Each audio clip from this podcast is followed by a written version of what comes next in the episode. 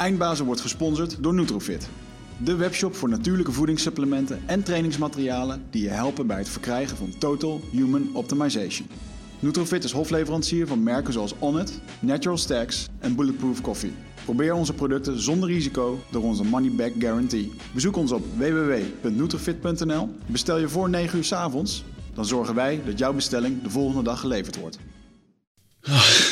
Relaxed om een keertje Michel zijn plek te zitten. Oh ja, staat uh, Michel zijn plek? Ja, normaal wel. Maar dan zie ik er ook altijd. Dat is ook altijd gelijk zo'n ding dat ik loop altijd te klooien met het licht en zo. Ja, dus dat komt binnenkort. Daar. Ja, ja iets is. Ik ben geen licht eh, man, Technicus. technicus. Nee. En eh, misschien soms dan komt de zon er langs Ja, of er is ja. lang bewolking. Dus dan schemert dat licht ook in de podcast. dus mijn eh, doel is nu om hier gordijnen neer te hangen. Dan wordt het een lekker donker hok. Ja, En dan kunnen we alles... eh, kunnen we er een beetje zo'n RTL-studio van maken. heel goed. Eh, maar goed, in deze stoel zie ik er dus beter uit, omdat de belichting altijd beter is bij deze.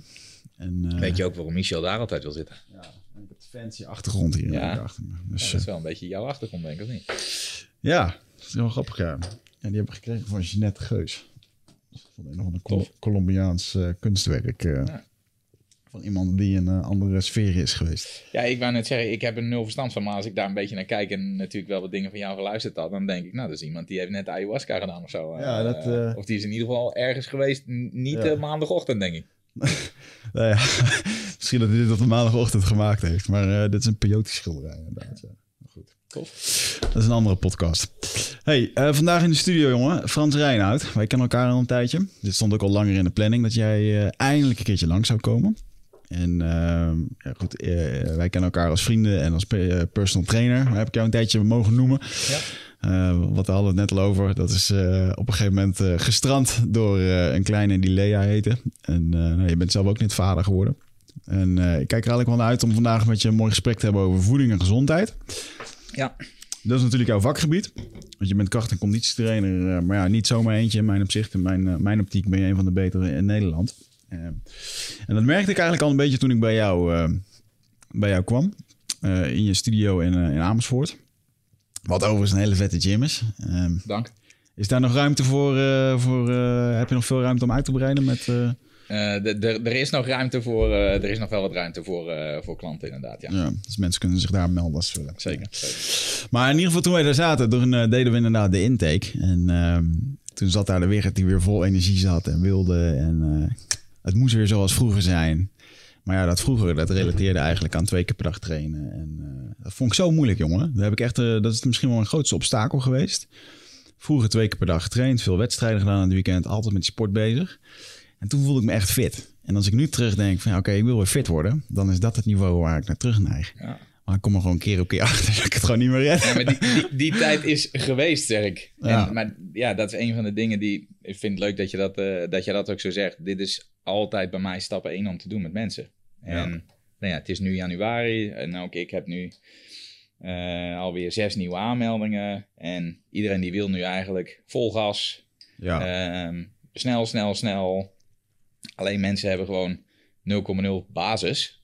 En ehm, ik vind het gewoon echt belangrijk om met mensen eerst ehm, ja, terug te gaan naar... Oké, maar waarom wil je dat dan? En wat is jouw definitie van fit? Nou, oké, jouw definitie van fit was... ik trainde toen twee keer per week. ja. Toen voelde ik me super. Ja, oké, dat is wat jaren geleden. Eh, toen had je waarschijnlijk een minder druk werkbestaan. Dus je had minder prikkels en stressoren, want je was vooral en alleen met je sport bezig. Dan kan dat wel. Mhm. Alleen als ik nu gewoon bij al mijn klanten zie. eh, mensen hebben zoveel prikkels, zoveel op hun bordje liggen. Kijk eventjes wat het geluid hier goed Dat dan, ehm, ja, trainen is ook gewoon een extra prikkel. En daar moet je wel van kunnen herstellen. Dus je kunt zo hard en zo vaak trainen als je wilt, als je daar ook maar van kunt herstellen. En dat doen gewoon heel weinig mensen op dit moment.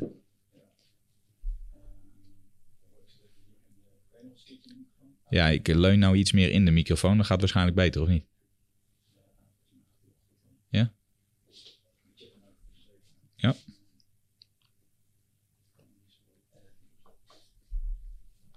moet ik blijven praten of zeg je van... Uh...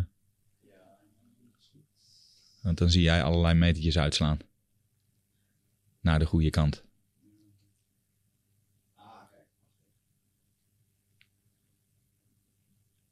Is dat ook al eens gebeurd? Dat je aan het eind van de podcast eh, merkt dat het iets niet goed was gegaan of zo? Nee, ik zie nooit. Oké. Ehm, nee, want eh, we hadden voornamelijk wel eens wat technische problemen. Eh, ja, is altijd wel eens een keer voorgekomen. Maar we hebben een backup en dat is de camera, die neemt ook op. Ja, oké. Ehm, maar over het algemeen eh, is het altijd wel goed gegaan. Het is ook wel eens een keertje fout gegaan. Volgens mij met een hele belangrijke podcast. Ja, dat, daar, dat, dat, dat zou je dan altijd zien, zeg maar. Volgens mij was dat met de eerste met Remco Klaas of zo. Ja. Maar die, nee. Hmm. Het gaat nu beter. We hebben alles weer opnieuw ingericht. Maar, ehm, eh, maar ja, inderdaad, ja, minder prikkels en minder stressoren. Of tenminste, vroeger had ik gewoon... Ja, ik leefde voor de sport. Ik kon Ja. een leven. Eh, er zijn nog tijden geweest dat mijn moeder gewoon mijn boodschappen deed.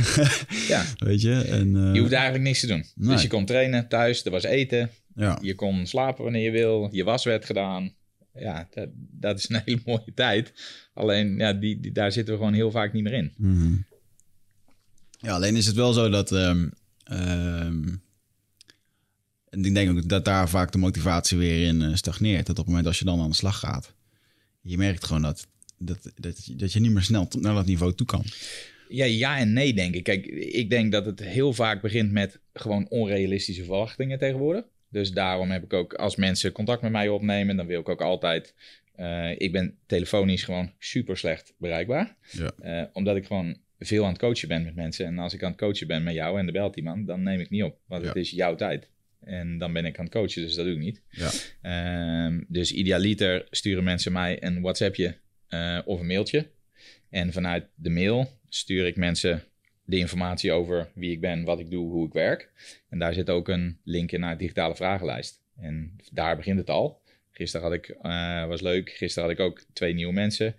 En die laat ik dan, die hebben die vragenlijst ingevuld. En die zeiden, ja, het is eigenlijk gek, want doordat, je, doordat ik naar die vragen moest kijken, begon ik veel dieper na te denken over wat ik nou echt wilde. Ja, Dat is exact het idee wat ik met die vragenlijst wil. Want het gaat gewoon veel verder dan, oké, ik wil weer 4 kilo afvallen of nou ja, ik wil een halve marathon kunnen lopen of een 10 kilometer of ja, ik wil weer goed kunnen jiu-jitsu. D- Er zit gewoon veel meer achter. ja. Ehm, en een van de dingen die, die ik daarin heb, en dat vind ik eigenlijk de belangrijkste vraag die in de vragenlijst zit, is wil je het korte termijn of je lange termijn resultaat? ja die vraag herinner ik inderdaad. Ja, Ja, En ik word altijd heel blij als ik informatie in de mail zie komen waarbij iemand zegt: Oké, ik zoek iets en ik wil het duurzaam, dus ik wil lange termijn. Want dan hoef ik, dan zit dat eigenlijk al wel goed. En ik ben altijd huiverig als ik mensen zie die zeggen korte termijn eh, niet, niet goed vol te houden. Dat, dan weet ik dat ik in het gesprek daar wel veel aandacht aan, eh, aan moet besteden. Ja. En is dat dan toch een beetje de, de neiging naar snel succes willen hebben? Of, Absoluut. ehm, Ja. ja. Ja, en mensen hebben gewoon echt hele onrealistische verwachtingen. Weet je, mensen die komen binnen en eh, ja, die denken dat ze binnen acht weken het lichaam van Cristiano Ronaldo hebben of zo. Ja, Ja. goed nieuws. Dat kan in heel veel gevallen. Ja, Kijk, ik heb niks tegen snelle transformaties, als we het dan daarover hebben, helemaal niet. ja, Alleen, dat heb ik ook gedaan en dat doe ik nog steeds met mensen. Alleen, je moet ze een soort van kwalificeren of ze dat kunnen doen. ja. En da- daarvoor moet je gewoon veel data verzamelen van mensen. En ja, dat doen gewoon niet zo, niet zo heel veel eh, trainers. Ja. Ik denk dat het ook lastig is op het moment, want de snelle transformaties die zie je vooral in de online programma's. En, Ja, en dat scoort natuurlijk, dat snap ik. Ja. Dat, dat zijn eh, mooie foto's. Dat, dan denkt iedereen, holy shit, kan dat? Eh, weet je, ik heb vaak, toen ik begon, deed ik dingen bijvoorbeeld met tien dagen. Ja, dat is super heftig. ja, je kan bizar veel bereiken, zelfs in tien dagen. Alleen je merkt gewoon dat dat heel lastig lang vol te houden is. ja, Omdat je eigenlijk al te veel restricties oplegt voor jezelf. Je lichaam signaleert het allemaal, slaat het allemaal op. En die zegt op een gegeven moment gewoon, hier ben ik wel klaar mee. ja, Dan zie je eigenlijk mensen dat ze het niet kunnen vasthouden. Dat ze eigenlijk door de ondergrens heen zakken. En Ja, dat is het bekende yo-yo, plak er Ja. een, een sticker op. En dan moeten ze weer opnieuw beginnen. En dan moeten ze weer opnieuw beginnen. Het allerbelangrijkste wat ik nu zie, en ik, nou ja, ik heb nu mijn eigen studio sinds 2013. Eh, Ik ben al wel langer eh, met eh, klanten bezig. Dan zie je gewoon, de eerste stap is gewoon echt bewustwording. Mhm. Wat doe ik nu of wat doe ik niet? Nou, als je het een beetje wil platslaan, je hebt input, eten. Alles is eigenlijk informatie voor je lichaam. ja, En ja, als je bijvoorbeeld computerprogrammeur bent, als je er crappy info induwt, ja, dan krijg je ook crappy info eruit. Ja. En dat gebeurt gewoon heel vaak met, eh, met het lichaam. En dat zijn gewoon echt de basisdingen. En ik snap dat dat niet super, eh, super Ja. tof is. Ja, ik, ik zat er van de week nog met mijn vriendin over te kletsen. Dat als ik kijk hoe ik mijn, middels, hoe ik mijn middelbare schooltijd ben doorgekomen, jongen. Ja, het is eigenlijk een wonder dat we hier allebei zitten. Ja, worstenbroodjes, Ja. appelkoeken, eh boterhammen. Ja, die gooi ik vaak liever weg, want ik vond het toch niet meer lekker. Zeker. Dus een zak chips en Ja. Misschien af en toe nog een keer een joint tussendoor ook. eh. Ja, ik, ik heb, ik heb heel lang boven een winkelcentrum gewoond. Ja. Ja, en, en omdat ik nu een hele andere kant op ben gegaan en heel erg op gezondheid zit. Wat overigens niet betekent dat ik een een of andere monnik ben of zo. Want ik eet ook dingen die dan slecht voor je zijn of die ik gewoon lekker vind. Ehm, maar als je dan een beetje om je heen kijkt en je ziet scholieren in de pauze eh, wat kopen. Ja. Dat is wel gewoon echt schrikbarend. Zeker omdat je, en dan klinken we misschien wel allebei heel oud. Maar in de periode dat wij die leeftijd hadden, toen bewogen we nog heel veel. Eh, ja, ja. Want ja, toen deed je waarschijnlijk ook iets aan sport.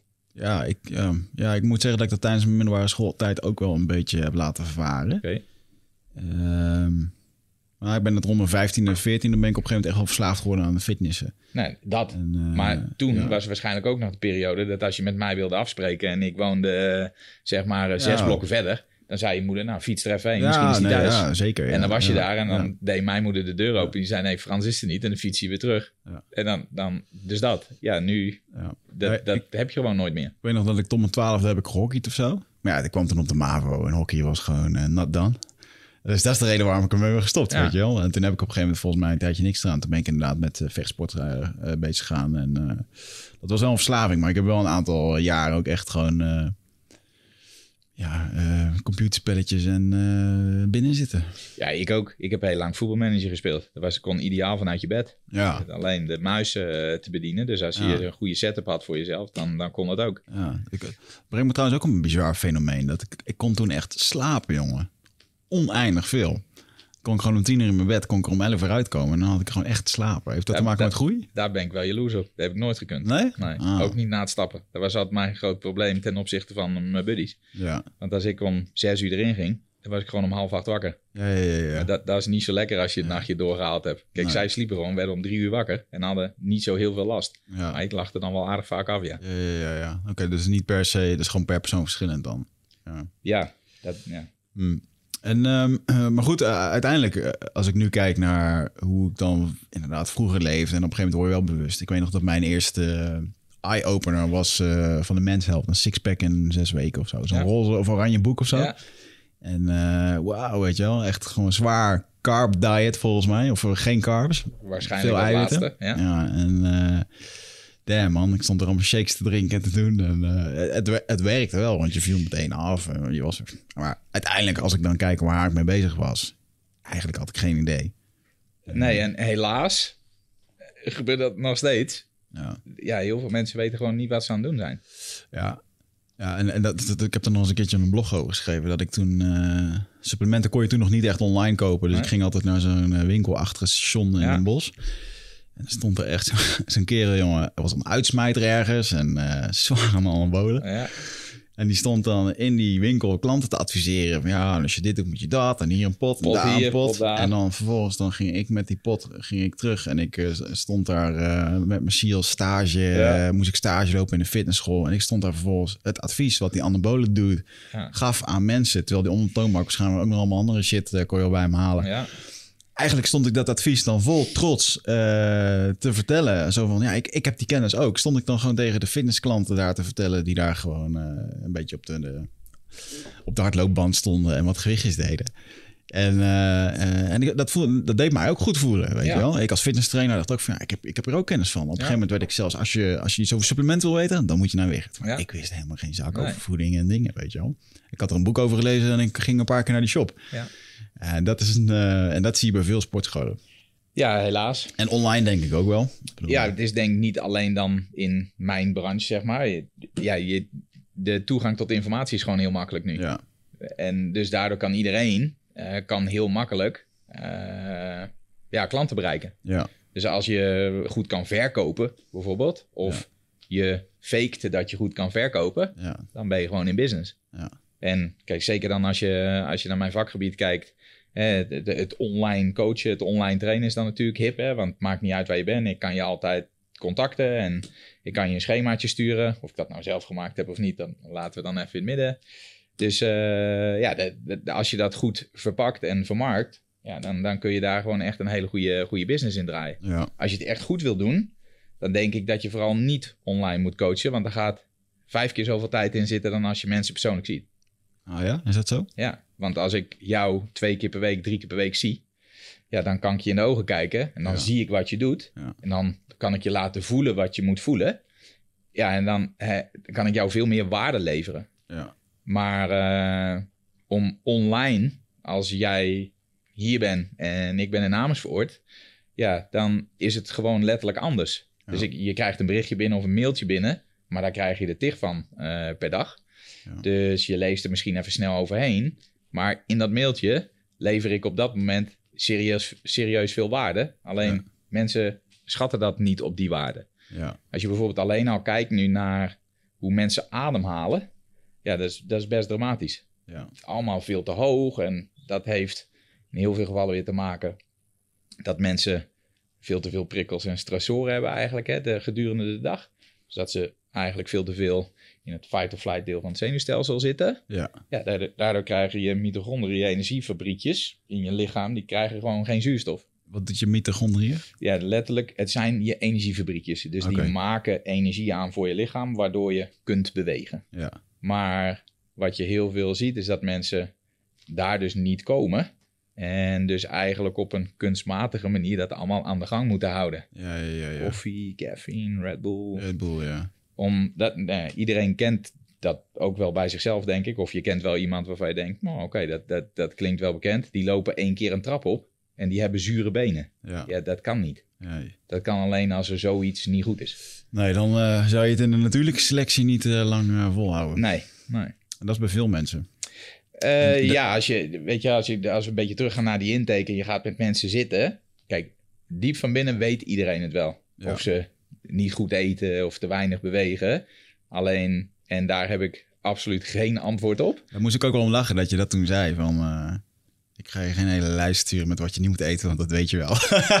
Ja, maar zo is het toch, of niet? ja, ja, zeker wel. Ja, dus natuurlijk. kijk, de- zeker met voeding hè, is, is zo'n lastig topic. Ja. Omdat iedereen is zijn eigen eh, docent. Ja. Want iedereen weet er heel veel van. Eh, een van de dingen die ik vaak roep, het mooiste van deze tijd is Google. Een van de grootste nadelen van deze tijd, Google. Ja. Want ja, je, je kan ook op zoek gaan naar wat je wilt vinden. Ja. En heel veel mensen, nou nu merk ik het ook weer is januari, dus mensen die, die willen weer van alles. En dan gaat het weer snel. Nu gaan weer mensen op skivakantie en die zeggen, hey, ik Ja. moet toch even wat afvallen nog. Ah ja, dan doe ik gewoon even heel weinig eten. Hey, Oké, als dat voor jou zo voelt, dan moet je dat doen. Ja, Alleen, ja, ja. Wat, wat ik heel graag wil met mijn bedrijf is dan mensen teruggeven wat dat dan voor gevolg heeft. Oké, jij wil nu bijvoorbeeld 1000 calorieën eten, eh, twee weken, omdat je snel gewicht wil verliezen. Dus je gooit even de koolhydraten eruit, dus je gaat veel vocht verliezen, weegschaal gaat naar beneden, daardoor krijg je een soort van happy feeling, zo van ja, zie je wel, dit, dit is het, dit Ja. moet ik volhouden. Eh, ja, en dan of dat nou na tien dagen is of na drie weken, maar er komt een keer een man en die heeft niet een hamertje, maar gewoon echt een sloopkogel. Ja. Ja, dan krijg je hem gewoon terug. Ja. En dat komt omdat mensen heel ver door de ondergr- ondergrens zakken. En ja, een quick fix zoeken om in één keer weer daar te zijn waar ze willen zijn. Ja. ja, vaak is het ook zo dat als mensen zich slecht beginnen te voelen... Nou, Daar hadden we het net al een beetje voor over. Mensen voelen zich slecht, willen zich beter voelen. Dat doen ze het liefst door iets te doen waardoor je je gelijk goed voelt. Ja. Alleen het feit waarom je je slecht voelt is al anderhalf, twee jaar, misschien drie jaar bezig. Ja, 100%.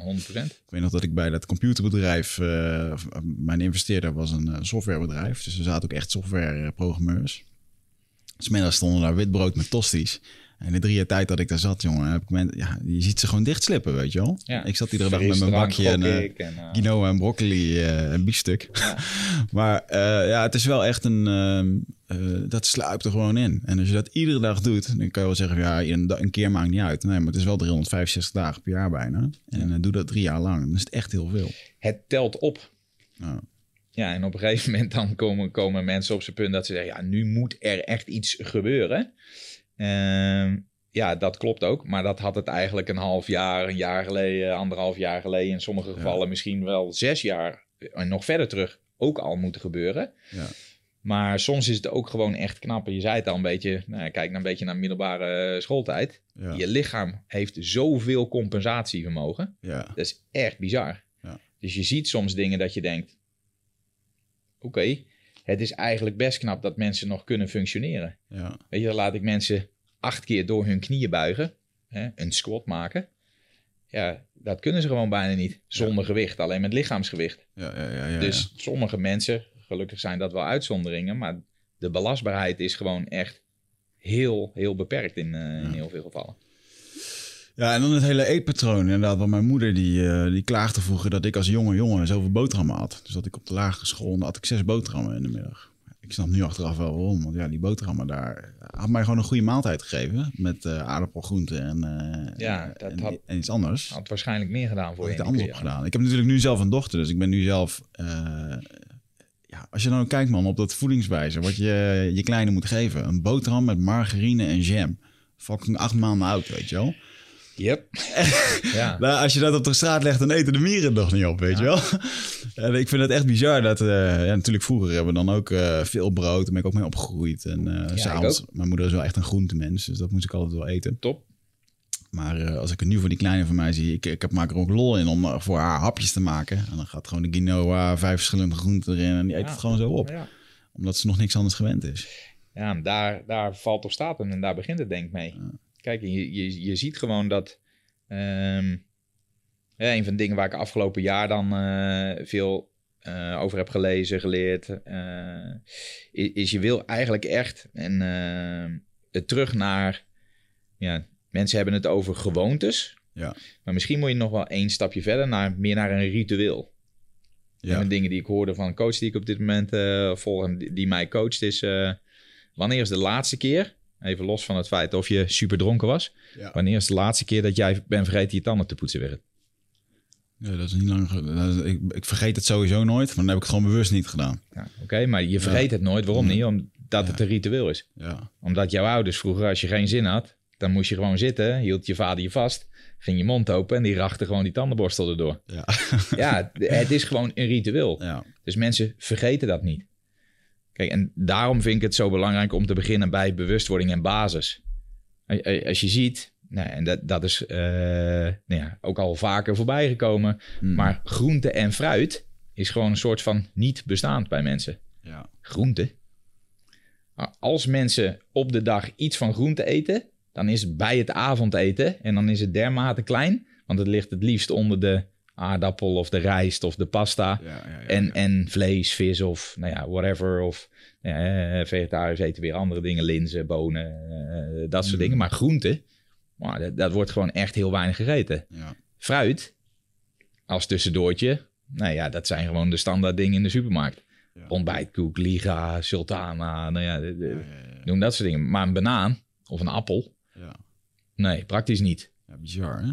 Dus als, als je gaat kijken naar, naar bepaalde dingen, en dat noem ik dan een beetje mijn basis. De meeste mensen hebben eigenlijk nodig slaap. En dat is echt een van de allerbelangrijkste dingen om je gewoon beter te voelen, Ja. fitter te voelen, meer energiek te voelen. Water drinken, doen we ook veel te weinig. Groente en fruit eten Ja. en bewegen.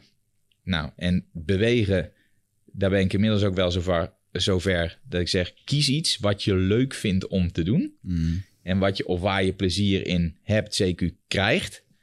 En wat je vooral lang vol kan houden. Ja. Oké, en als we die stap gemaakt hebben, dan kunnen we eigenlijk meer een beetje, nou ja, mijn vakgebied in over Ja, hey, ja. moet ik nou tien herhalingen maken met deze time on attention? Of moet ik er nou vijf doen? Of weet je, dan kom je meer in details. Alleen mensen willen die eerste stap gewoon overslaan. Ja. En die willen gelijk eh, beuken. Alleen ja. de meeste mensen kunnen dat helemaal niet. Daar zijn ze helemaal niet toe in staat. Ja, en ik denk ook dat het lastig is om eh, eh, in één keer, eh, oh, we gaan crossfitten. En dan drie keer per week helemaal los in die crossfit gym. En daarna uitgeblust thuis zitten van, ja, het lukt toch niet. Dat is inderdaad de gewoontes erin slijpen die... Ja, nee, ja, goed, jij weet is geen ander. Kijk, ik heb nog nooit eh jiu-jitsu gedaan. Maar ja, ik kan niet tegen jou zeggen van... oké, zullen we even serieus een potje? Nee. Ja, dat hou ik letterlijk twee tellen vol. Ja. Dan heb je arm ergens liggen waarvan ik denk, oké, doe maar niet. Of mijn been of mijn hoofd. Of... Dat, dat gaat niet zo. en, eh, Ik moest gisteren lachen. Ik had gisteren aan jiu getraind. De Wilse traint een Poolse jongen. En ze noemen, noemen ze Pompai. Om een reden.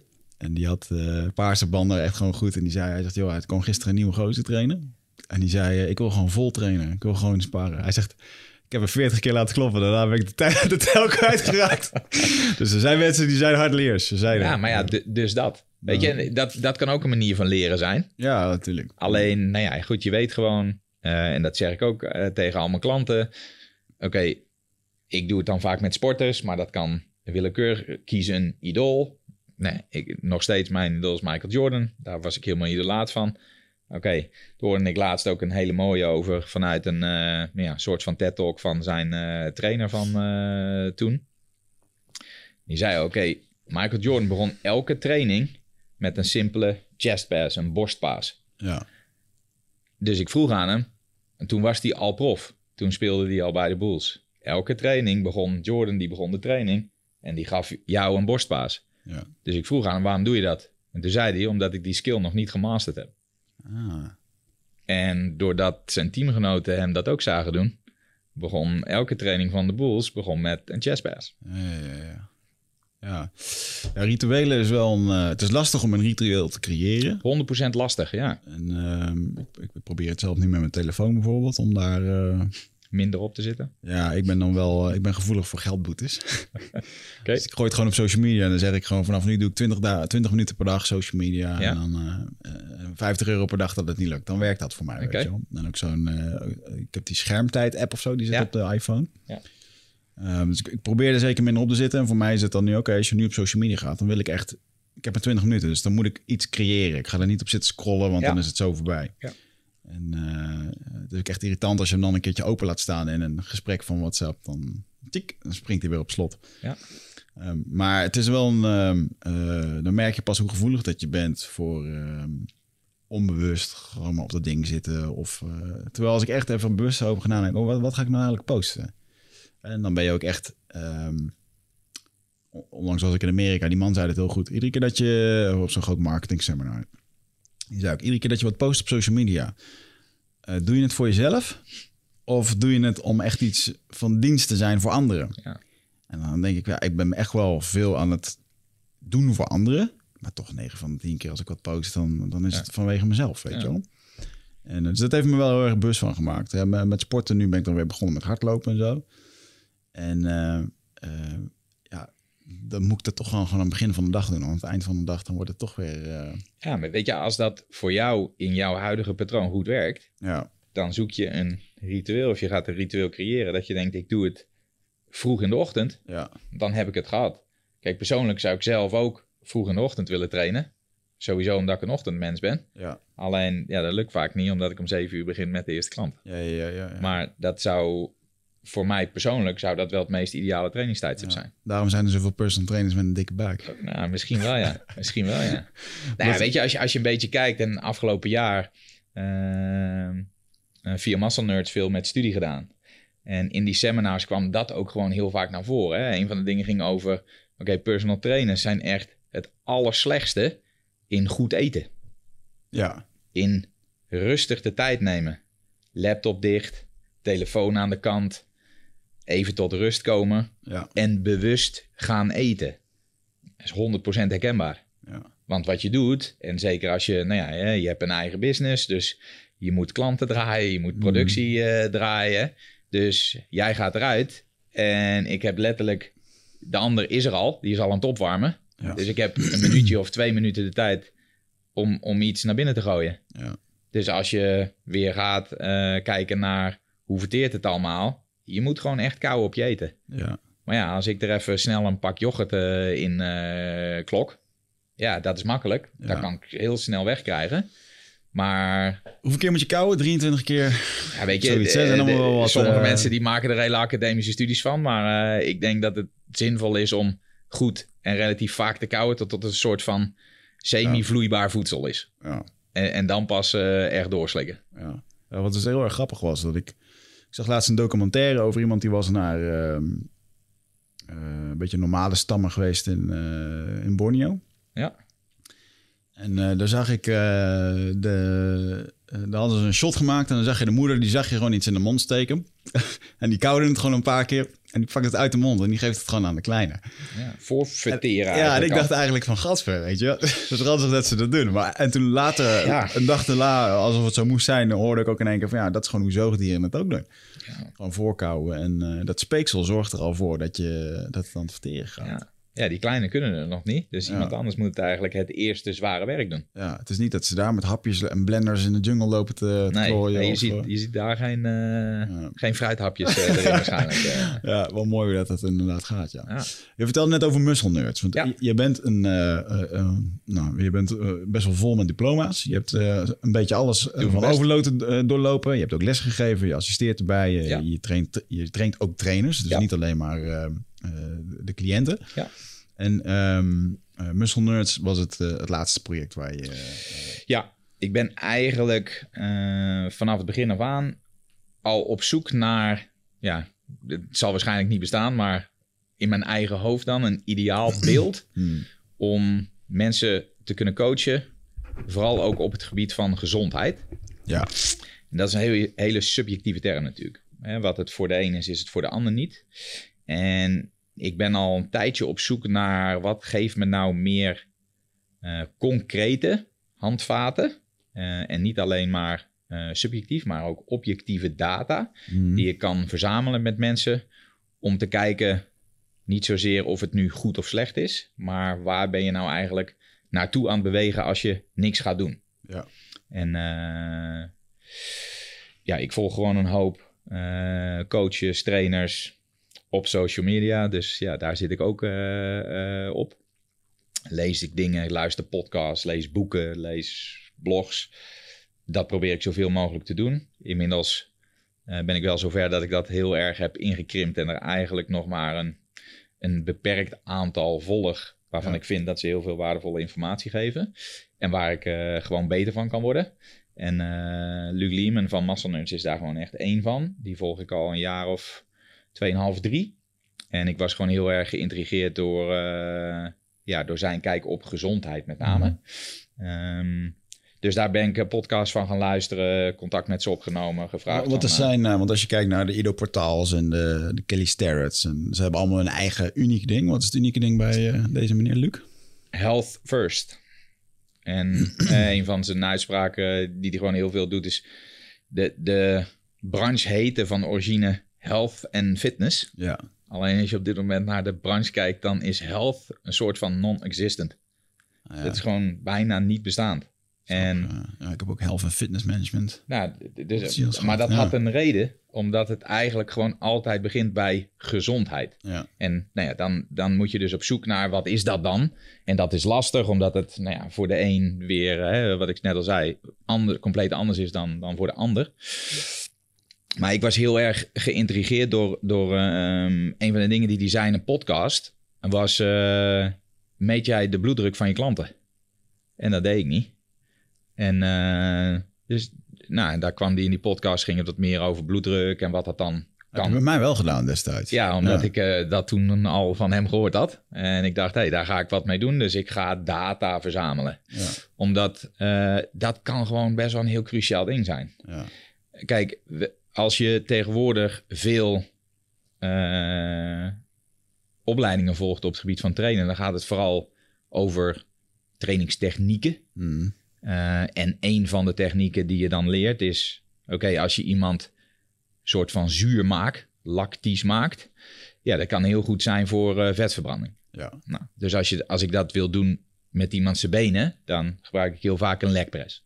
Omdat dat dan wat veiliger is, vind ik voor heel veel mensen dan een squat. Omdat je zit in een apparaat, dus je rug wordt ondersteund. En dan kan ik makkelijker zeg maar, focussen op je benen. Alleen in dat apparaat uh, bouw je best wel wat druk op in je lichaam. Ja. En zeker als ik tegen jou zeg, en uh, jij, jij weet het, oké, we gaan 15 herhalingen doen.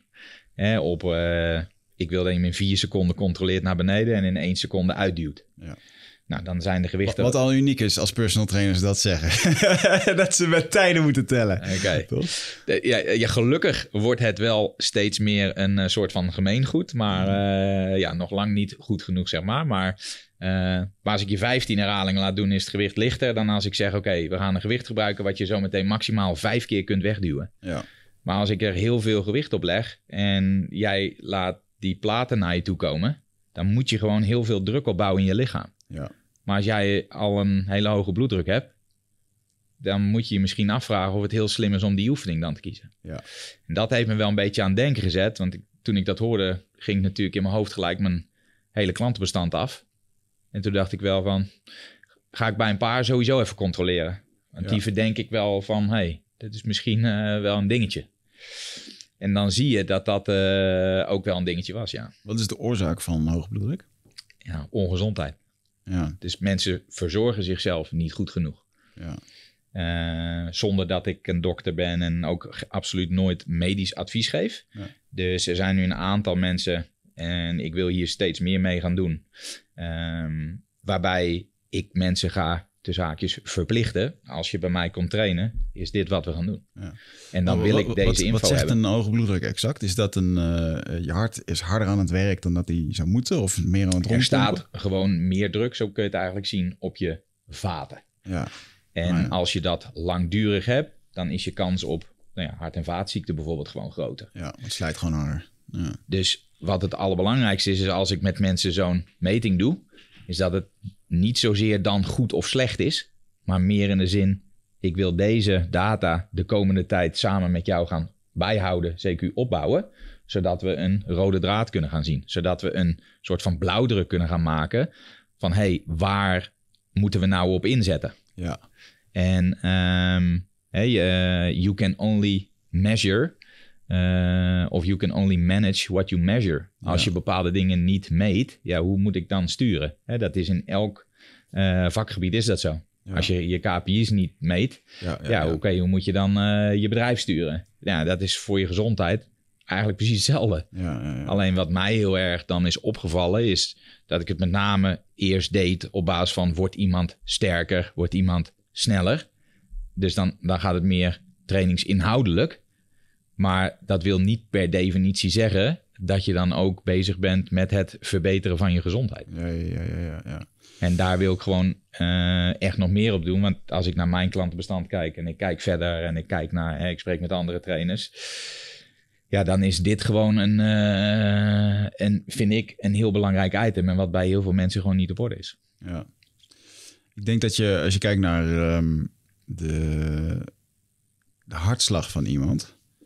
Eh, sowieso heeft het natuurlijk ook met leeftijd te maken. Ja. Het gaat eh, in een soort van, eh, hoe noem je dat? Een gra- graduale... Ja, stijgende lijn. Stijgende lijn inderdaad. Dat het gewoon is inderdaad. Een soort. ehm, eh, maar op het moment als je eh, ouder wordt, dan zijn er ook een aantal facetten die erbij eh, bij horen waarom die hartslag hoger wordt. En vaak heeft dat te maken nu met stress, minder bewegen Ja, eh, en voor mannen ook minder testosteron. zeker. Eh, want dat zorgt ervoor dat we, dat is eigenlijk gewoon, eh, hoe noemen ze het, het verjongings... eh, ja, hormoon. hormonen inderdaad. En ehm, ik merk nu ook wel eens dat ik eigenlijk gewoon oud... ik voel wel eens dat ik ouder begin te worden. Ja. En dat heb ik vooral met mijn herstel, weet je wel. Als ik een blessure heb of, of spierpijn... merk gewoon dat het langer duurt dan vroeger. Ja. En toen ik 25 was en toen gasten van 35 dat tegen mij zeiden... dacht ik, oh, Ja, echt lul toch niet? Ja, lul Ja, niet. Maar ja. het is echt zo. Ja, 100%. En ook, eh, ja, vooral, ja, daar hebben wij het toen ook wel over gehad, mobiliteit. Echt gewoon de mobiliteit van een, eh, van een visstick af en toe eh, in sommige posities. Weet je, dat is een van de dingen die... Ik heb ook wat aardig wat klanten op leeftijd, met alle respect. En zonder mensen dingen in de mond te leggen, Mm. heb ik het vooral heel erg over... Oké, wat is je grootste beperking op dit moment? En dan zeggen ze allemaal, ja, ik ben hartstikke stijf. Dus Ja. mobiliteit. Oh, ja. En dan ga je met mensen met mobiliteit aan de gang. Zeker met wat oudere mensen doe ik dat altijd. Omdat daar echt de grote winst eh, gelijk te behalen is. Ja. Weet je, dan is het super tof als je dat drie weken, vier weken, vijf weken vooral prioriteit geeft eh, met mensen. En daar heb ik er nu een paar van en die komen binnen. En die zeggen gewoon, nou, is niet normaal. Ja. Ik kan gewoon fatsoenlijk mijn sokken aantrekken, mijn schoenen aantrekken. Ik kan weer buigen naar, mijn, eh, naar, mijn, naar mijn schoen. Ja, dat heb ik gewoon heel lang niet gekund. En heeft dat dan, zou dat invloed kunnen hebben ook op de, eh, de- je, bijvoorbeeld je bloeddruk of je hartslag? Dat op het moment als je eh, je lichaam als het ware beter stroomt, want ik ben van mening dat dat gebeurt op het moment als je mobieler bent. eh, het stroombenen, of dat nou de energie is of je bloedvaten Ja. of het, eh, het hele systeem krijgt gewoon een omkikker daarmee. Ja. Dan heeft dat automatisch effect. exact dat. Ja. Kijk, wat, wat mij inmiddels wel duidelijk is, is dat het echt een heel complex systeem is, het lichaam. ja. De, de onderliggende ja, snelwegen, de pathways. Je doet iets en dan gebeurt er echt van alles. Eh, ja, dat is gewoon echt wel heel complex. Ja. Ik vind het super interessant, dus ik probeer er zoveel mogelijk over te leren, te lezen en, eh, en te luisteren en met mensen over in, eh, in gesprek te gaan. Hoe meer je erover leest, dan krijg je ook echt zo'n moment. Oké, eigenlijk weet ik er niet zo heel veel van. ja.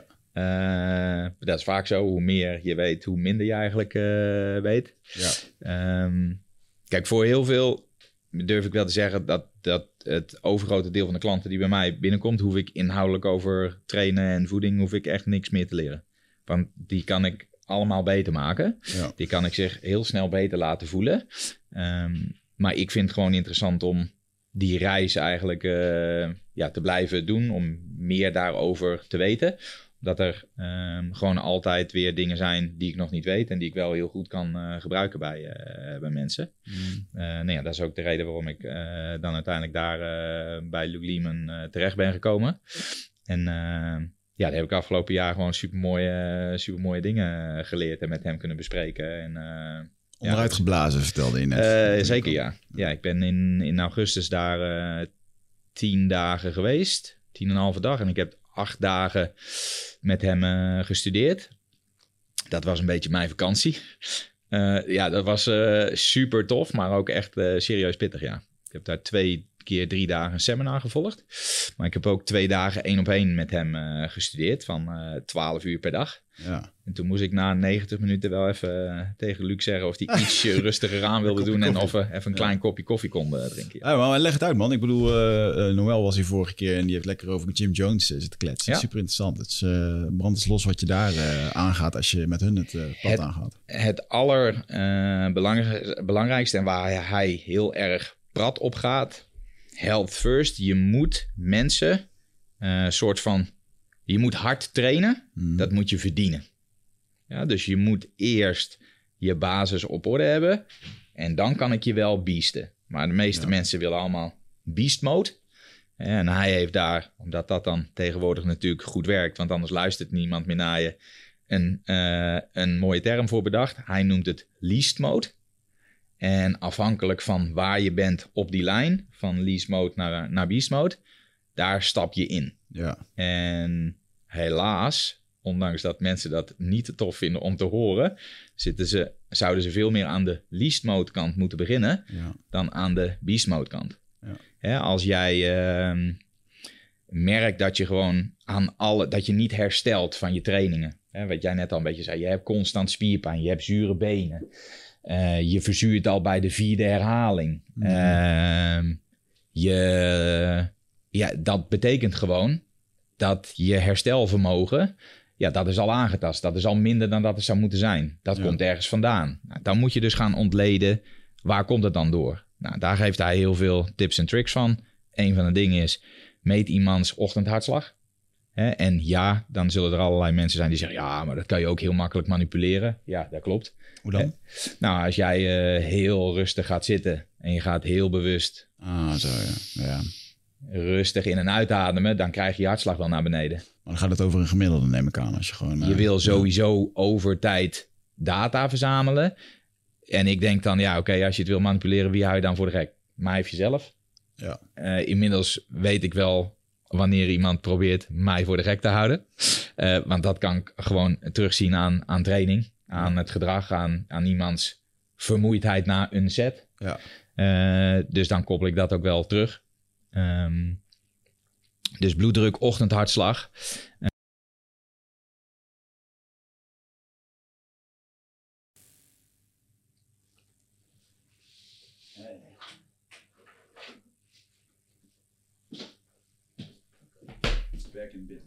Top. Gewoon verder met uh, de mussel. Uh... Ja.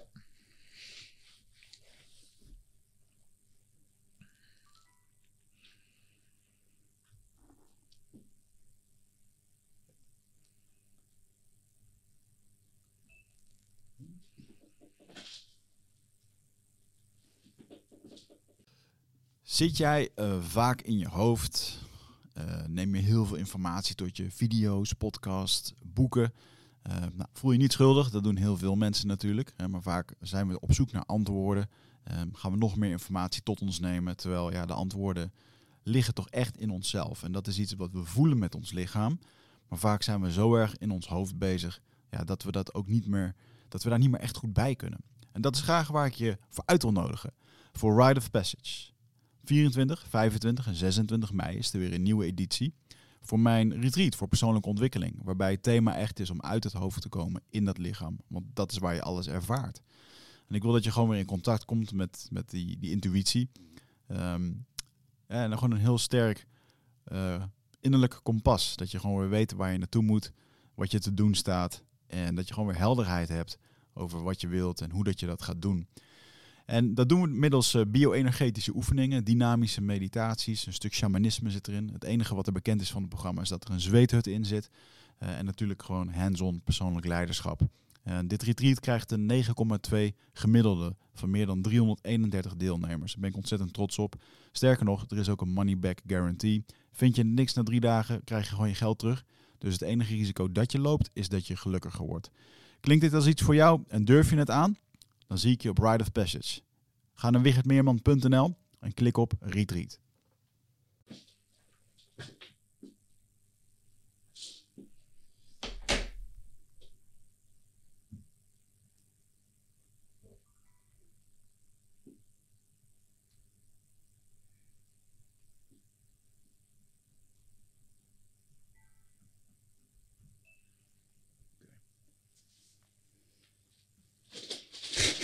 Technische break.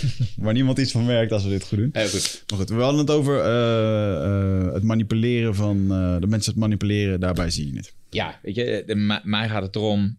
Je wil data verzamelen. Dan kan je eigenlijk een positie bepalen op die lijn. Hoe gereed is iemand om nu zeg maar hard te trainen?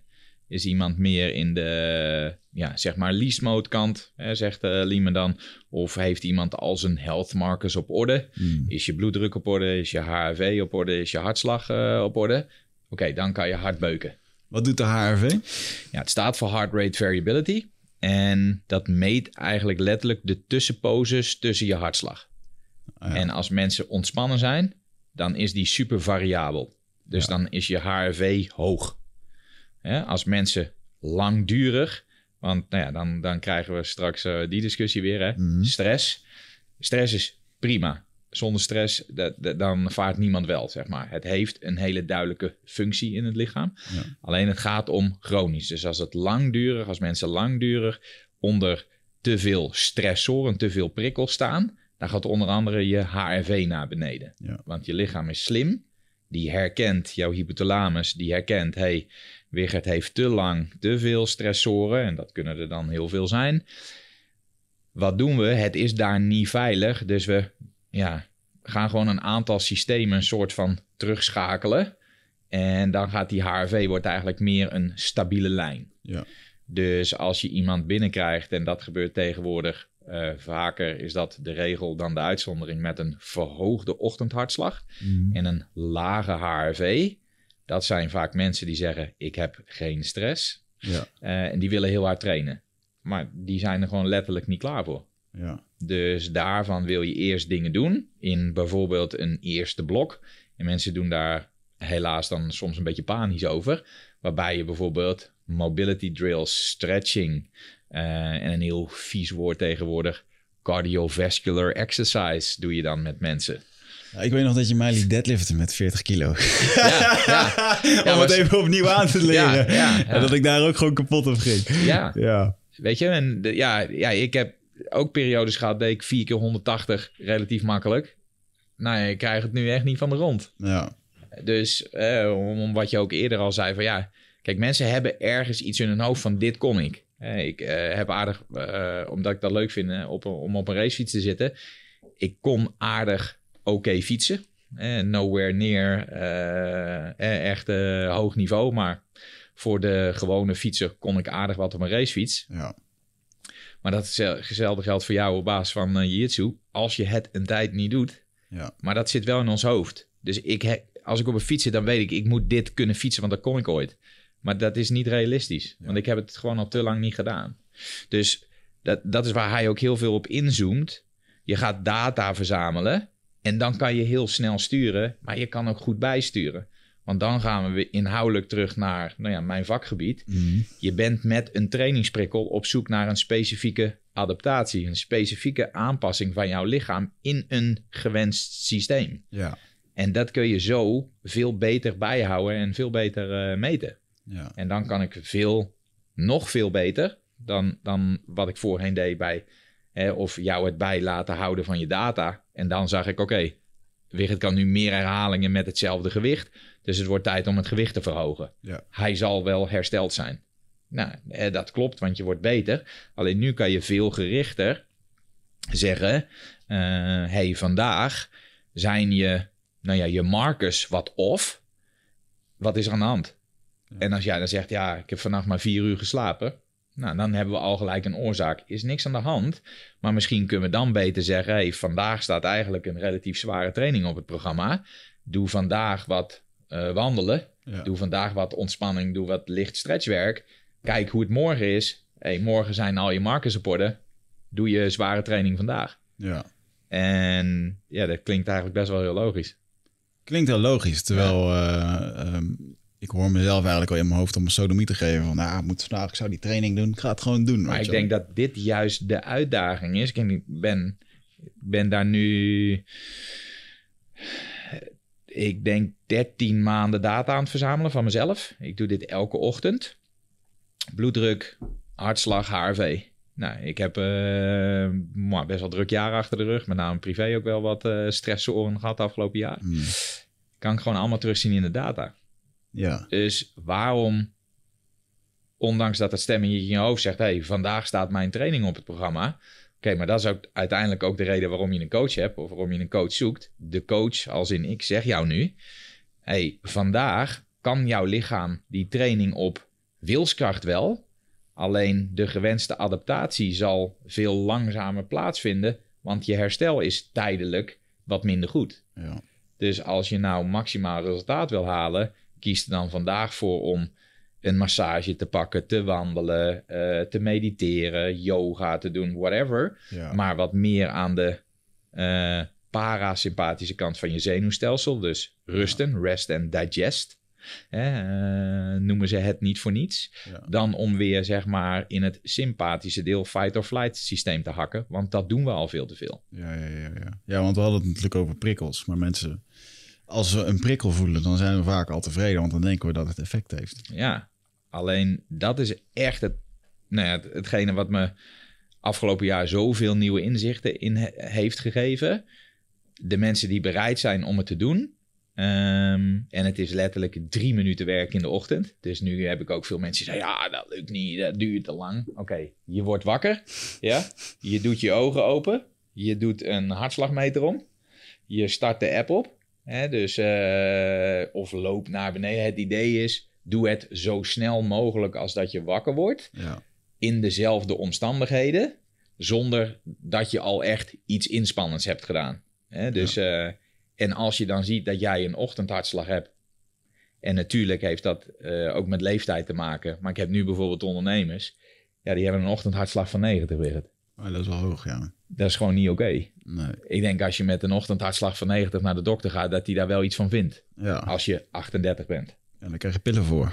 Dat zou best kunnen, ja. Ja. Terwijl ik denk, oké, we hebben het inzichtelijk. We moeten iets aanpassen. Oké, wat gaan we doen? Nou, oké, wat zijn dan al jouw stressoren en jouw prikkels? En dan ga je met mensen voor een whiteboard staan. En dan zeg je, ja, ja, ja, ik werk eh 13, 14 uur per dag. Oké, top. Maar hoe eet je dan gedurende die 13 en die 14 uur? Ja, ja, ja, ja, niet zo best. Ik bereid het niet voor. Ik heb niks bij me. Oké, dus dat is de tweede. Hmm. Oké, en eh, hoe is je slaap dan? Ja, ja, matig. laat naar bed, want ik zit nog eh, achter mijn laptop mails te beantwoorden. Dus we hebben geen slaapritme, geen vaste routine om een beetje te eh unwinden Ja. hè, aan het einde van de dag. Dus daardoor kom je wederom weer niet in het juiste systeem Ja. om gewoon eh, je diepe slaap en, eh, en je remslaap in de goede cycli te, te krijgen. Waardoor je niet goed herstelt. Waarbij je de volgende dag weer wakker wordt met een niet goed gevuld glas met energie. Ja. En dat gaat maar door. En voor je het weet zitten mensen in een visueuze cirkel terecht. Ja. Ik herken van mezelf wel dat als ik niet lekker wakker word 's ochtends, dat ik dan eerder eh bulletproof koffie pak. En de reden waarom, omdat ah, het is makkelijk, maar ik heb ook echt gewoon zin in die cafeïne. En eigenlijk ga ik me daarna alleen maar rotter voelen, omdat er zo'n... Ja, Maar dat is voor mij super herkenbaar ook weer. Ik denk van nou, doe wel een extra bakkie. ja, En nou ja, zeker tegenwoordig, toen ik begon in mijn gym, had ik eh, gewoon, moest ik koffie zetten. ja. En dan moest je een handeling doen. Maar nu heb ik een apparaat. Dus ik zet mijn bakje eronder, ik druk op een knopje en ik heb weer caffeine. ja, Maar mensen hebben gewoon niet in de gaten dat je... Mensen zeggen, ja, maar ik voel me best oké. Maar heel veel is gewoon kunstmatig aan de gang houden. ja, Alleen wat, je, wat ik wel vind is, je moet mensen wel gaan kaderen. Van, eh, blijkt bijvoorbeeld al uit die vragenlijst, dan zie ik al... Oké, ik slaap eh, vijf uur per nacht. Nou, en dan krijg ik altijd discussie met mensen... Ja, maar ik ga prima op vijf uur per nacht. Oké, het feit dat je functioneert en hier zit... wil niet zeggen dat het optimaal is voor je lichaam. En dat je dus echt herstelt. Dus dan moet ik daar zeg maar hè, de, Ja. het gesprek over aangaan. Dus dat mensen iets kunnen doen... wil niet zeggen dat het optimaal is. Dan willen ze er iets bij doen, namelijk hard trainen. Want dat hebben ze gezien of gehoord. Of ja, maar die doet dat. Ja, dat klopt. Alleen, en dan gaan we bijvoorbeeld weer een beetje een stapje terug naar transformaties. Wat je eigenlijk zou moeten doen, is oké, begin. Mm, Dit is het einde van het traject, bijvoorbeeld 16 weken. Oké, maar dan wil ik ook graag een foto zien van 32 weken. Ja. Dus 0, einde traject 16. Oké, en wat gebeurt er nu? Ja, die worden niet zo heel vaak gepost nee. omdat dan in veel gevallen, er zijn natuurlijk ook gewoon hele een goede transformatie, hartstikke top, maar in heel veel gevallen vallen mensen gewoon snoeihard terug. Is het ook niet het geval dat eh, je lichaam in eerste instantie heel hard aanpast? Als je, als je nooit iets hebt gedaan en je gaat trainen. Ja, Maar volgens mij is de, de vooruitgang van eh, na die 16 weken tot 32 weken vaak veel minder zichtbaar. 100 Ja, Dat wordt gewoon steeds moeilijker. Dus kijk, het is ook een soort van makkelijk scoren als trainer. Ja. Als ik nu een willekeurig iemand van de straat haal, die gemotiveerd is om iets te doen. Dus ik zeg, oké Wigert, ik ga jou helpen. Je moet twaalf weken lang, of acht weken, zelfs zes weken transformaties voor je, moet je dit doen. Dus ik stop jou in een enorm calorietekort. Ik laat jou een shitload aan werk verrichten. Ik maak een foto na zes weken. Jij hebt onwijs veel vet verloren. Dus je ziet er hartstikke strak uit met een sixpack en, eh, en dat soort dingen. Alleen inwendig ben je eigenlijk gewoon helemaal naar de bliksem. ja, En dat, dat is wat, eh, eh, wat Lehman dan ook doet, CQ kan. Kijk, hij studeert veel met doktoren en zo. Dus hij kan ook bloed lezen, bloeduitslagen. Ja, hij, hij liet in die seminars liet hij, een aantal dingen zien, anoniem, Mm, van eh, ja, bloedlab. Van mensen die hun bloed hadden laten onderzoeken. Ja, dat was gewoon echt schrikbarend. Als in lactaat, melkzuur, dat kon eigenlijk niet eens meer gemeten worden. Zoveel zat er in het systeem. oh wauw. Eh, testosteron was bijna niet bestaand. Eh, en toch zagen die mensen er heel goed uit aan de buitenkant. Ja, Ja, ik denk dat mensen gewoon echt goed moeten afvragen van... wat is dat dan waard? ja, ja. Want dan ga je, dan zei hij, ik ga zo'n gesprek aan met die mensen. Ja, die voelen zich ook helemaal kloten. Want die zitten constant in de beast mode modus. Die, die kennen niet, want hè, dat is een beetje, je moet eh, alleen maar hard duwen. ja. Het is nu ook een soort van sport geworden. Als jij tegen mij zegt van hoeveel uur werk jij in de week? En ik zeg 40 en jij zegt, "Tss, doe je maar 40 joh. Ik doe er eh 55. Slaap jij 8 uur per nacht? Ik maar 4 ja. ik zou het echt tof vinden als er de, de eerste, de beste klant die binnenkomt, die zei: Ik werk 30 uur in de week, ik slaap 10 uur per nacht. En, Ja. en ik vind het top zo. Dan, dan, dan hang ik echt de vlag uit. ja het, sla- het stukje slapen is wel steeds populairder aan het worden ook. Of Ja, tenminste, het nou ja, zeggen, het wordt zichtbaarder en het, het wordt Je merkt gelukkig wel dat er wel steeds meer mensen bewust hiermee bezig zijn. En dat er heel veel mensen eh, ja, dingen over lezen, leren, andere mensen vertellen. Dus mensen toch wel een beetje gaan nadenken, gelukkig, van ja, hm, ja, ja, zit eigenlijk wel wat in. Je kan echt eigenlijk gewoon dingen gaan voorspellen met mensen. Weet je, want als ik dat soort dingen zie in zo'n intakelijst van, nou, door de week slaap ik zes uur per nacht en in het weekend dan doe ik iets langer, zeven of zo. Nou, dan zie ik wat andere dingetjes en een volgende vraag is dan altijd, oké, word je snel zuur? Ja, bijna altijd is dan het antwoord ja. Ja. Ja, de, mensen ademen niet, krijgen te weinig rust, herstellen gewoon niet en komen gewoon echt veel te snel in die visueuze cirkel. Hmm. En met dit soort dingen kan ik in ieder geval zelf een beetje uit de discussie stappen. Dan wordt het niet een wel eens niet een spelletje tussen jou en mij van heb je wel of geen stress. Maar ik zeg gewoon, ja, dit is wat de data zegt. Ja. De data, als je die gaat interpreteren, zegt dit. Dit zijn een soort van grenswaardes hè, of eh, dit zijn de piketpaaltjes. Daartussen kun je gewoon prima bewegen. Ja, je zit gewoon ver aan de ondergrens. Ja, ja, ja. ja. ja. Dan komt eh, de discussie over zware botten niet meer voor. Eh, nee, nee. Maar weet je, iedereen houdt zichzelf dat soort dingen voor. Ik ook, hè. Zo van, ja, nee, dat is voor mij niet haalbaar, want... Ja, Hmm. dat is ook gewoon bullshit. Ja. ja. Hoe, hoe lang is het traject van least naar beast? Gemiddeld? Of is dat ook niet... eh, Nee, dit- is lastig, want het- je, je, dat is echt heel erg persoonsafhankelijk. Ik ben de laatste tijd bijvoorbeeld eh, wel met mensen bezig geweest... die, als je zeg maar echt least, least moet beginnen... ja, dan laat ik mensen gewoon alleen maar wandelen. Ja. En oké, als dat oké gaat, van nou, dat, dat gaat prima, voel ik me goed bij. eh, dan laat je ze bijvoorbeeld tussen 130, 150 hartslagen per minuut wat cardiovasculair werk doen. Ja. Maar daarbij is het eigenlijk de bedoeling dat je constant door je neus zou moeten kunnen ademen. Je moet in ieder geval met mij zouden, eh, je, je moet kunnen blijven praten, zeg maar. Dus je mag, niet, je mag geen verhoogde hartslag krijgen. En het allerbelangrijkste is, je mag niet verzuren. Ja. Ik zet mensen op een fiets, ze doen een hartslagmeterband om. Dan heb ik al een aardige inschatting gemaakt waar ze zitten. Ik zeg, begin jij zelfs maar iets lichter. Ik wil niet dat je hartslag boven de 135 komt. Hmm. Die zitten op 125 hartslagen per minuut. Zeggen ze, ja, mijn benen lopen vol. Ja. Dan zit je echt lies-lies hoor. Ja. En terwijl die mensen ook van trainers bijvoorbeeld het advies krijgen... doe even eh, vijf tot acht herhalingen maximaal. Ja. Ja, dat, die, die, die, dat hebben ze gewoon niet in zich. Ja, Eh, is het leuk voor jou om eh, eh, als trainer daarmee bezig te zijn met de Ja. onderkant van de markt? Als ik het zo even mag zeggen. Ja, ja, nee, ja het, het is, ik vind dat superleuk. Het is heel uitdagend en soms tussen haakjes zwaar. Moet ondertussen even een livestream aanzetten bij ons in de Facebookgroep. Dat doen we altijd. goed. Het- soms is het, ja, frustrerend is dan niet het goede woord. Dat is dan waarschijnlijk meer mijn eigen, eh, mijn eigen ding. mhm. Ik wil mensen gewoon heel graag bewust maken en helpen. En ja, ik wil soms wat sneller dan een ander. En ik denk bijvoorbeeld heel makkelijk, ja, hoezo wil jij niet 's ochtends gewoon een meter omdoen en het even meten, Wigert? Ja, En dat snap ik dan soms niet. Con- controle denk ik, confronterend. Nou, ik denk met name dat laatste. Want me- daar, zo begonnen we ook een beetje op het gebied van voeding. Van ja, Wigert, wat verwacht je van mij? Jij weet zelf ook al wel eh, vrij veel hè, over voeding. Dus ga ik nou nu jou een, een voedingsschema geven? Dat je 's ochtends geen eh, vier witte boterhammen met chocopasta moet eten... maar dat het misschien slimmer is om een eh groenteomelet te maken. Dat weet jij zelf ook wel. Ja, En, en nu, die mensen weten diep van binnen waarschijnlijk wel van ja, als ik dat ga doen, dan gaat er waarschijnlijk uitkomen dat mijn waardes niet zo goed zijn.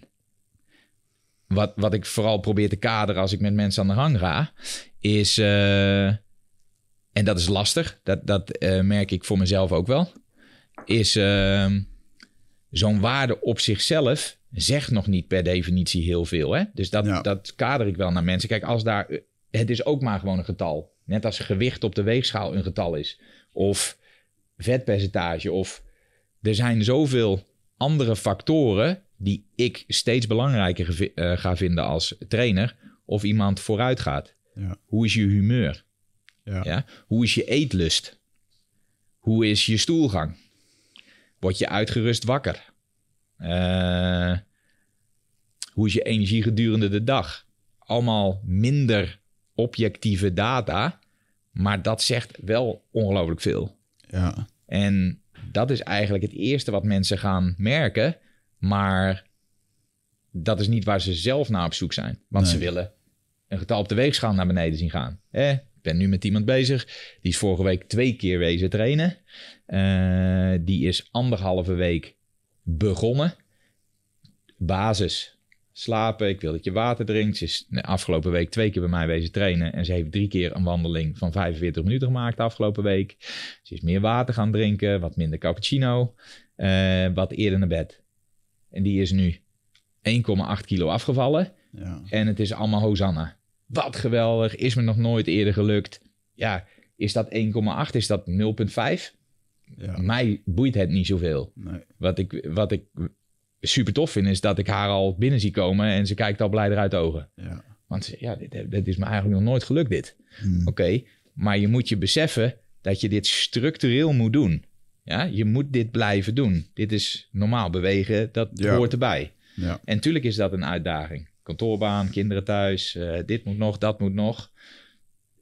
Ik ben er echt van overtuigd, je kan alleen maar structureel de stappen maken als je eerst stappen terug doet. En of je dat zelf kan, bijna niet. En met iemand anders, die moet gewoon spiegelen. Je Ja. moet bewust worden van, oké, dit is blijkbaar mijn patroon. Hmm. En dat, dat willen heel veel mensen niet doen, omdat ze eigenlijk wel weten dat het patroon helemaal niet goed is. Ja, ja, ja. Hey, en, en terug naar eh, de training van, eh van Muscle Nerds. Wat, eh, wat was het vervolg na het, het- de gezondheidscheck?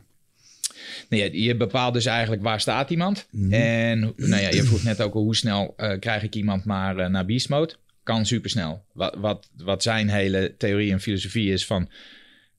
doe nou aan het begin van het traject vooral veel aeroop werk. Hè? Dus eh, dat is er moet zuurstof eh, bij, eh, bij komen. Dat betekent op het gebied van krachttraining wat hoger in de herhalingen. Ehm, en ook gewoon cardio. Hmm. En nu ga ik misschien een beetje vloek in de kerk. Eh, cardio is een beetje ook in het verdomhoekje gekomen. Hè? Omdat eigenlijk, zo, zoals Liemen het zelf zei, is eigenlijk is misgegaan toen iemand cardiovascular exercise niet meer wilde uitspreken. Omdat het een lang en moeilijk woord is. En het afgekort heeft naar cardio. Hmm. Maar cardiovascular exercise, jouw aerobe systeem, dat is jouw systeem voor je leven. Zo Ja. zitten wij hier nu. Ja, Maar het is misschien best belangrijk dat dat systeem getuned is ja, jouw herstel tussen een eh, set squats, dat gebeurt in je aerobe systeem. ja, Dus als jouw aerobe systeem twee keer zo goed is als de mijne, ga jij in de tweede set een stuk lekkerder dan ik. ja. Ja, klinkt Dus als, je, ja, dus als je daarover gaat nadenken, dan denk je, ja, dat, dat klopt wel. Hmm. En dan ga je zelf dat soort dingen doen. Dus ik ging gewoon weer op de fiets zitten. Dat vind ik dan een, een fijn middel om dat te doen. Een hartslagbandje om en tussen de 130 en de 150 beats per minute. En ik zag gewoon binnen twee weken al adaptatie. Dus ik kon veel harder fietsen met eh, een hartslag onder de 150. Ja, Dus nou ja, dan kan je daarna, dan ga je ook gewoon weer progressief belasten. Ja. Dus je wil ook dat systeem progressief belasten. Dan kan het volume, bijvoorbeeld het aantal minuten wat je cardiovascular exercise doet, kan naar beneden. Eh, en dan gaat de intensiteit omhoog. Dus je hartslag mag wat meer omhoog. Als dat goed gaat, dan kan je bijvoorbeeld werken met wat aerobe in te vallen. Hmm. En nou ja, eh, daarna kan je in de hele sexy termen van eh, hit en tabatas eh, komen en, eh, en dat soort Ja. dingen. Alleen eh, die moet je eigenlijk pas inzetten als het lichaam er klaar voor is en dan ook de juiste adaptatie kan, kan krijgen. ja, ja, ja. Dus op het gebied van kracht zou het zijn wat hoger in de herhalingen, om dan meer je type 1, CQ type 2a spiervezel aan te spreken. Daar zitten dan weer eh, het grootste deel van je mitochondriën in, je energiefabriekjes. Ja. Dus hoe meer je daarvan hebt en hoe beter die functioneren, hoe beter jij je voelt. ja, interessant. Dus je moved, zeg maar, je, je gaat constant op die lijn kijken door ook het bijhouden van jouw markers. Van hey, waar bevinden we ons nu? En als je bijvoorbeeld naar een wedstrijd aan het pieken bent, of dat nou een powerliftwedstrijd is of een wielenwedstrijd of je doet mee aan een bodybuildwedstrijd, dan kan je aan het einde heel, dan wil je vaak ook die waardes bewust een beetje laten droppen. Hmm. Hè, want eh, als je bijvoorbeeld een beetje kijkt naar nou ja, spiertonus, daarvoor moet je eh, uiteindelijk wel wat meer in het sympathische deel van je zenuwstelsel eh, zitten, waardoor je wat meer spierspanning krijgt.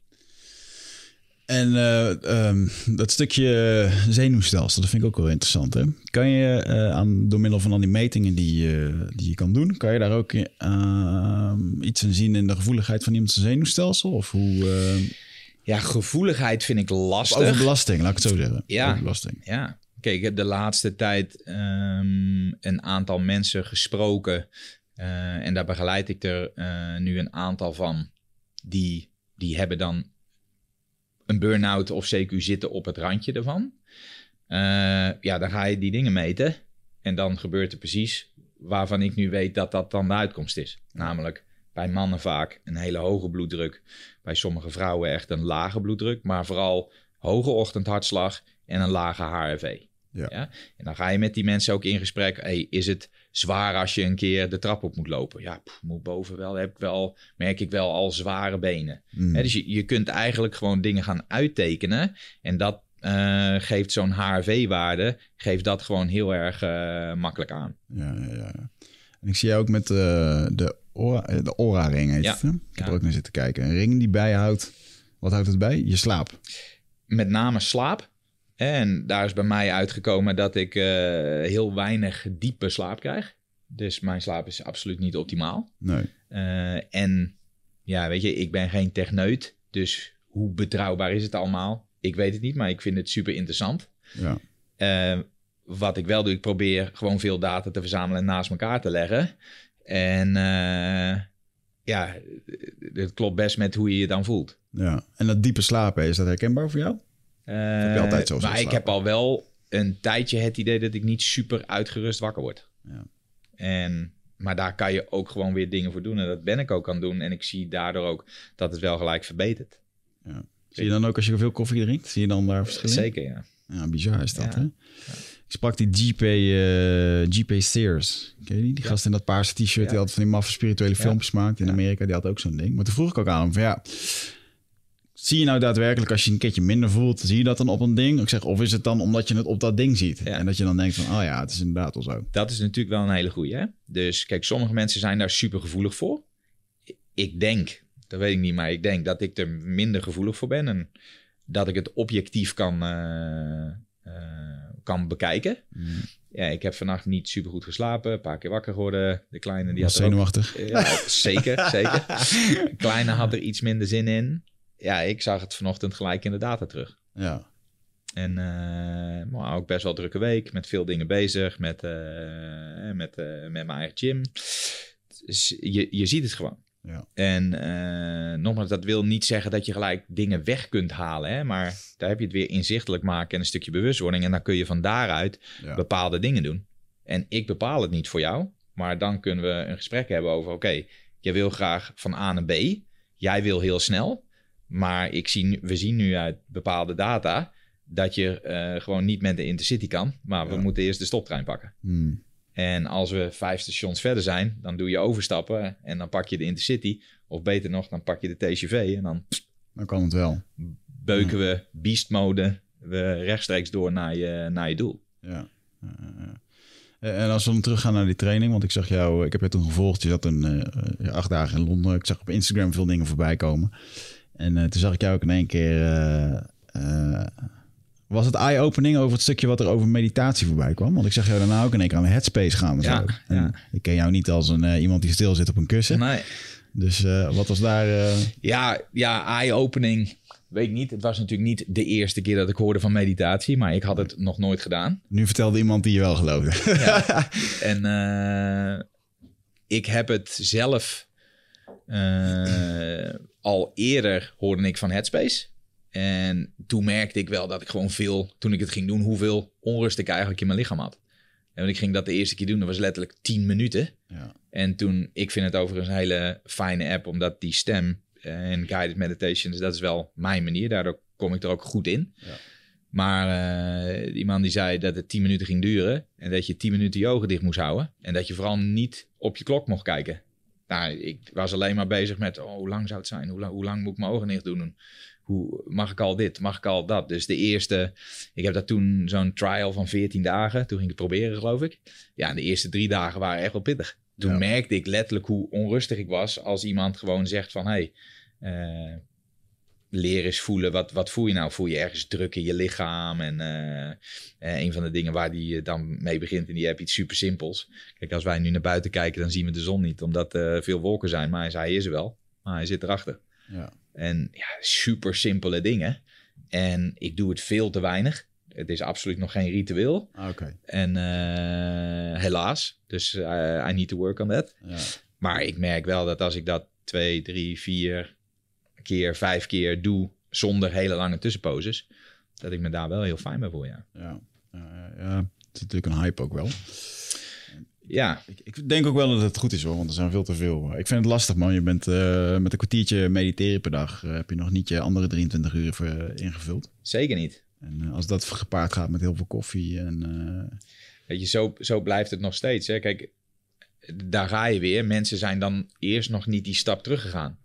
Kijk, voor sommige mensen die gaan echt heel goed op mediteren. hmm, Eh, voor andere mensen is het bijvoorbeeld eh, massage. Of eh, wandelen met de hond in het bos. Alleen, het moet iets zijn waardoor je systeem, je zenuwstelsel, ontspant. ja, En waardoor je echt letterlijk in het parasympathische deel komt. Ja. Als je bijvoorbeeld kijkt hoeveel impact dat heeft, zonder heel ver op de inhoud te gaan. Als je niet in dat deel van je systeem zit, dan verteer je je eten niet goed.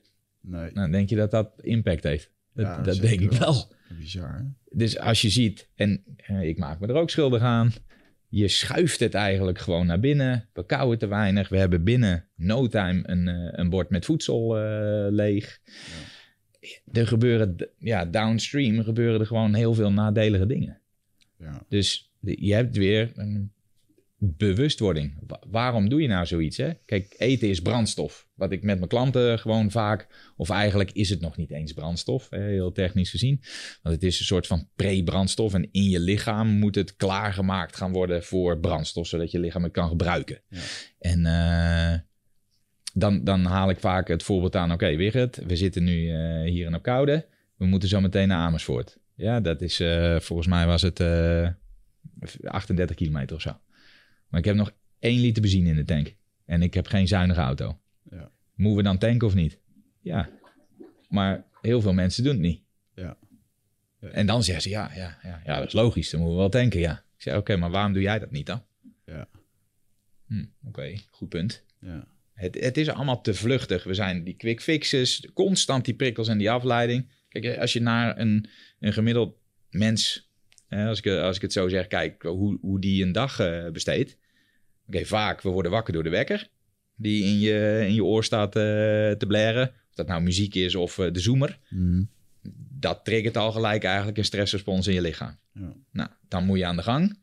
Want eh, of je snoest drie keer, dan, en dan heb je echt een stressor, want dan ben je al bijna te laat. En dan moet je ineens snel het huis uit. Ja. Dan heb je je eten niet voorbereid. Of mensen met kinderen moeten uiteraard eerst hun kinderen, die moeten ook op gang, die moeten naar school. De- Er moet nog brood gesmeerd worden. Het is allemaal vluchtig. Ja. Dan gaan mensen in de auto zitten, komen we in de file. Weer de stressrespons die eh, wordt aangesproken. Dan komen we op het werk, dan klappen we er twee, drie bakken koffie in, omdat we kunstmatig de energie aan de gang eh, moeten houden. En zo gaat het eigenlijk de hele dag door. ja, ja, ja, ja.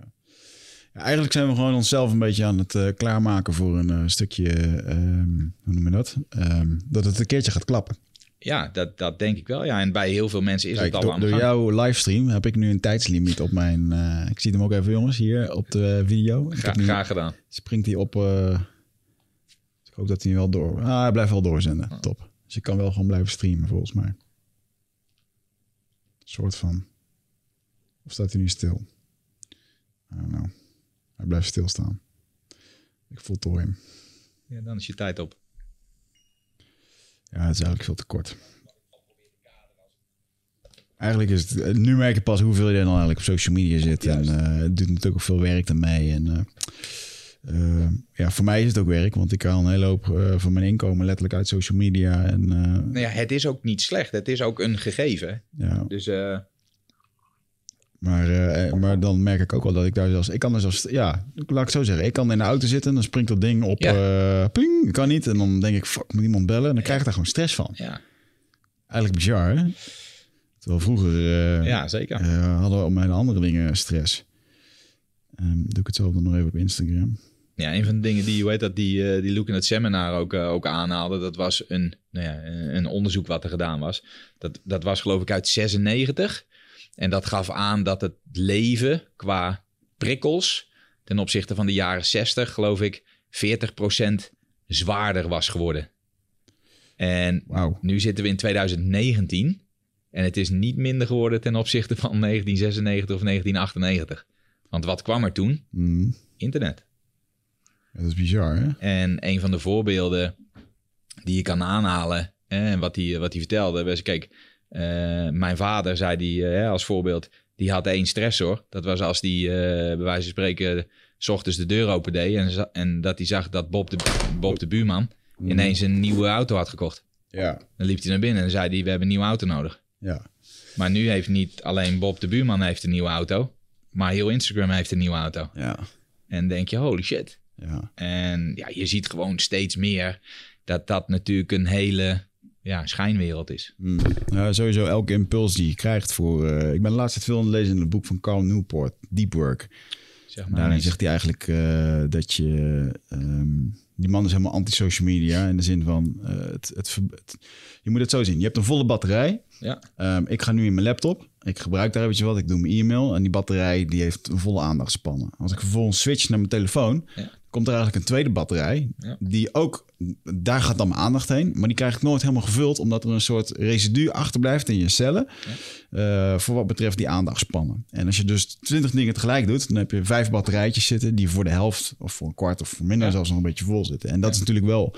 Uh, als je het dan hebt over concentratie en focus echt twee uur lang ergens aan zitten kunnen werken zonder dat er bliepjes of dingetjes gaan, dat is echt goud waard. 100%, maar hoeveel mensen doen dat nog? Ja, uh, dat is dus heel lastig. Veel te weinig. Veel te weinig, ja. En ik ook te weinig. Ja. Maar je merkt gewoon echt letterlijk als je... En wat de uh, tool of de techniek nou is die je ervoor gaat gebruiken. Ja. Maar zoek iets wat voor jou werkt. Ja. En uh, als je de basis goed onder controle krijgt, waar dit er ook een van kan zijn, zie je ook gelijk dat je productiv productiviteit omhoog gaat. Hetzelfde. Maar hetzelfde vond ik ook met krachttraining. En dan moet ik altijd een beetje denken aan. Uh, volgens mij heb ik dat een keertje geleerd van uh, Paul Check, die trainer uit Amerika. Ja. Die uh, gewoon full focus op je training zitten. Dat als ik een keer ging fitnessen of een gewicht heffen, zo moeilijk om echt vol geconcentreerd erbij te blijven en alles te voelen in je lichaam. Ja.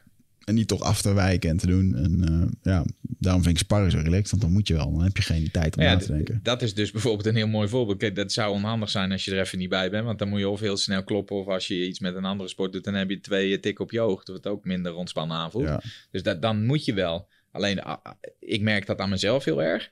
En ook aan mijn klanten als ik met name ook een beetje ga kijken naar motivatie bijvoorbeeld. Mm. Cons, uh, voortdurend in dat, uh, weer in dat sympathische deel, in het fight-or-flight deel van je zenuwstelsel uh, zijn, verbruikt gewoon veel, ja, zeg maar de rauwe materialen, onder andere voor dopamine. Ja. Oké, okay, dan ga je met mensen praten. Hoeveel plezier haal jij nu uit trainen? Hoeveel motivatie heb je eigenlijk?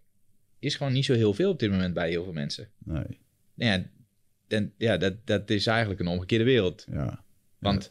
als je dan technisch gesproken, zou je dan best een aanname kunnen doen dat het op dat moment misschien wel een grotere stressor is dan dat er daadwerkelijk een positieve adaptatie gaat plaatsvinden. Ja, want je moet iets doen, je gaat een verbinding aan, Juist. de trainer wil dat je het doet. Uh, ja. de, de, weet je, dus je, je merkt gewoon echt dat uh, alleen, ja, het is gewoon niet sexy om zo te beginnen. Nee. Het verkoopt ook slecht. Hè? Dus, uh, want ja, ja dit, dit verkoop je niet zo lekker van, hey, we gaan even je bloeddruk meten en zonder dat ik een, nogmaals, zonder dat ik een dokter ben en we gaan je hartslag even controleren.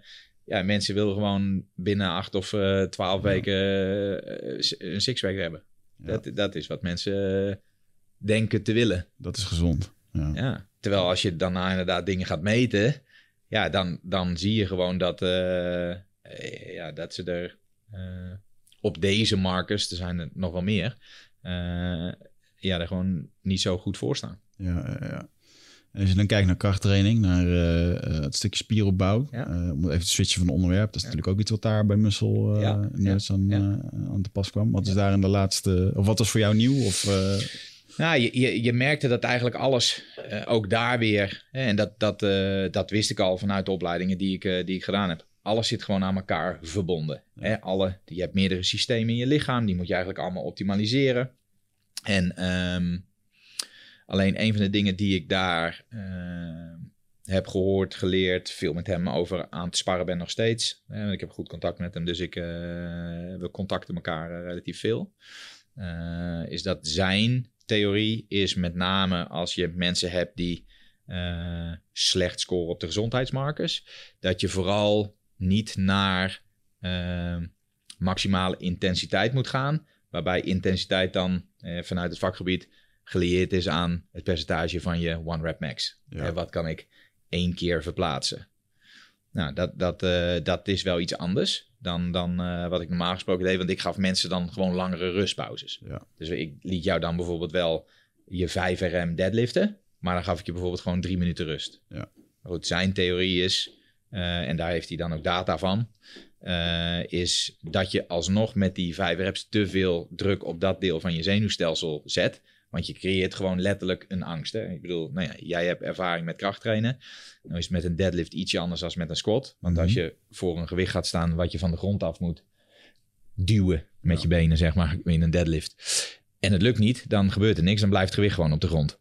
Maar als je onder een stang gaat staan en je gaat squatten, je krijgt hem altijd uit het rek. Ja. En je kan altijd één keer zakken. Maar dan ben je onderin. En dan denkt je lichaam, holy shit, dat is een zwaar gewicht. Dus je creëert gewoon letterlijk, je geeft je lichaam een stressor. Ja. Dus je zit gelijk weer in dat deel van je zenuwstelsel. En hij is dan meer een voorstander van om daar ver van weg te blijven. En inderdaad op een andere manier trainingsprikkels te, te geven. Ja. Waardoor je eh, wat andere systemen aanspreekt. Je bent het aan het optimaliseren. Die gezondheidsmarkers bewegen de goede kant op. En van daaruit kan je dan langzaam hier naartoe bewegen. Ja. En dan kijk ik wel, als je dit dan zo hoort, dan kijk je in één keer wel met een heel ander oog naar eh, een CrossFit box waar iemand zich aanmeldt en eh, let's go, weet je wel? Ja, kijk, weet je wat, ehm, wat ik heel lastig vind? Ik gebruik ook vaak CrossFit als voorbeeld omdat het gewoon voor heel veel mensen bekend is. Maar het maakt letterlijk niet uit wat Nee. je doet. Je kan ook bootcampen op maandagavond in het park. Je kan ook naar Ja. een personal training studio gaan Eens. waar, waar, waar ik sta. Of eh, ik hoop niet, maar een andere trainer. Die, en dat blijft helaas nog steeds de trend. Als je maar super moe wordt en een soort van halfspurende zalen eh, verlaat. Dan heb je een goede training gehad. Ja. Nou ja, voor twee mensen van de tien misschien wel. Maar hoe zit het dan met die acht andere mensen? Ja. Ja, ze gaan wel lekker. Ja, ze worden wel sterker. Ja, dat klopt. Hoe is je slaap? Ja, niet, niet super best. Mm, Hoe, hoe, is je humeur eigenlijk? Hmm, ja, ja, een beetje niet, niet super. ja. En dan ga, ik, ga je al dat soort dingen vragen. En je gaat bijvoorbeeld ook weer dingen meten. Ja, en dan blijkt eh, vaak dat mensen er, ondanks dat ze er misschien goed uitzien en aardig goed kunnen presteren, dat die dingen gewoon bijvoorbeeld niet zo eh, op orde zijn. Ja. Ja, ja, ja. Kijk, hij doet no- nog, nog andere dingen, bijvoorbeeld ook met, eh, met het prikken van eh, bloedsuiker. Nou ja, zover ben ik nog niet, want ik kan niet tegen naalden. Oh ja? Dus ik heb mezelf nog niet zover dat ik ochtends ook een klein prikje geef. dat is wel echt biohacking. Tim Ferriss dit volgens mij ja, ook wel. ja. En eh, Greenfield, wat heet die man? Ben, Ben? ben, Greenfield, Ja, dat je- zegt echt iets wat je, hoe je op dat moment, hoe je hormoonhuishouding in elkaar zet. 100%. Voor een groot En vooral ook, is je lichaam op dit moment klaar om bijvoorbeeld lekker wat koolhydraten te verwerken? Ja. Hè? Kunnen je, kan je lichaam, staan je cellen een soort van open om het te ontvangen? ja. En nou ja, zij gaan daar ja, ver in. Zij, zij zijn daar gewoon veel mee bezig. Want op het moment dat er veel cortisol bij is, dan is dat niet het geval. Eh, of dat per definitie dan alleen aan... Kijk, cortisol is dan een, eh, eh, een mooie.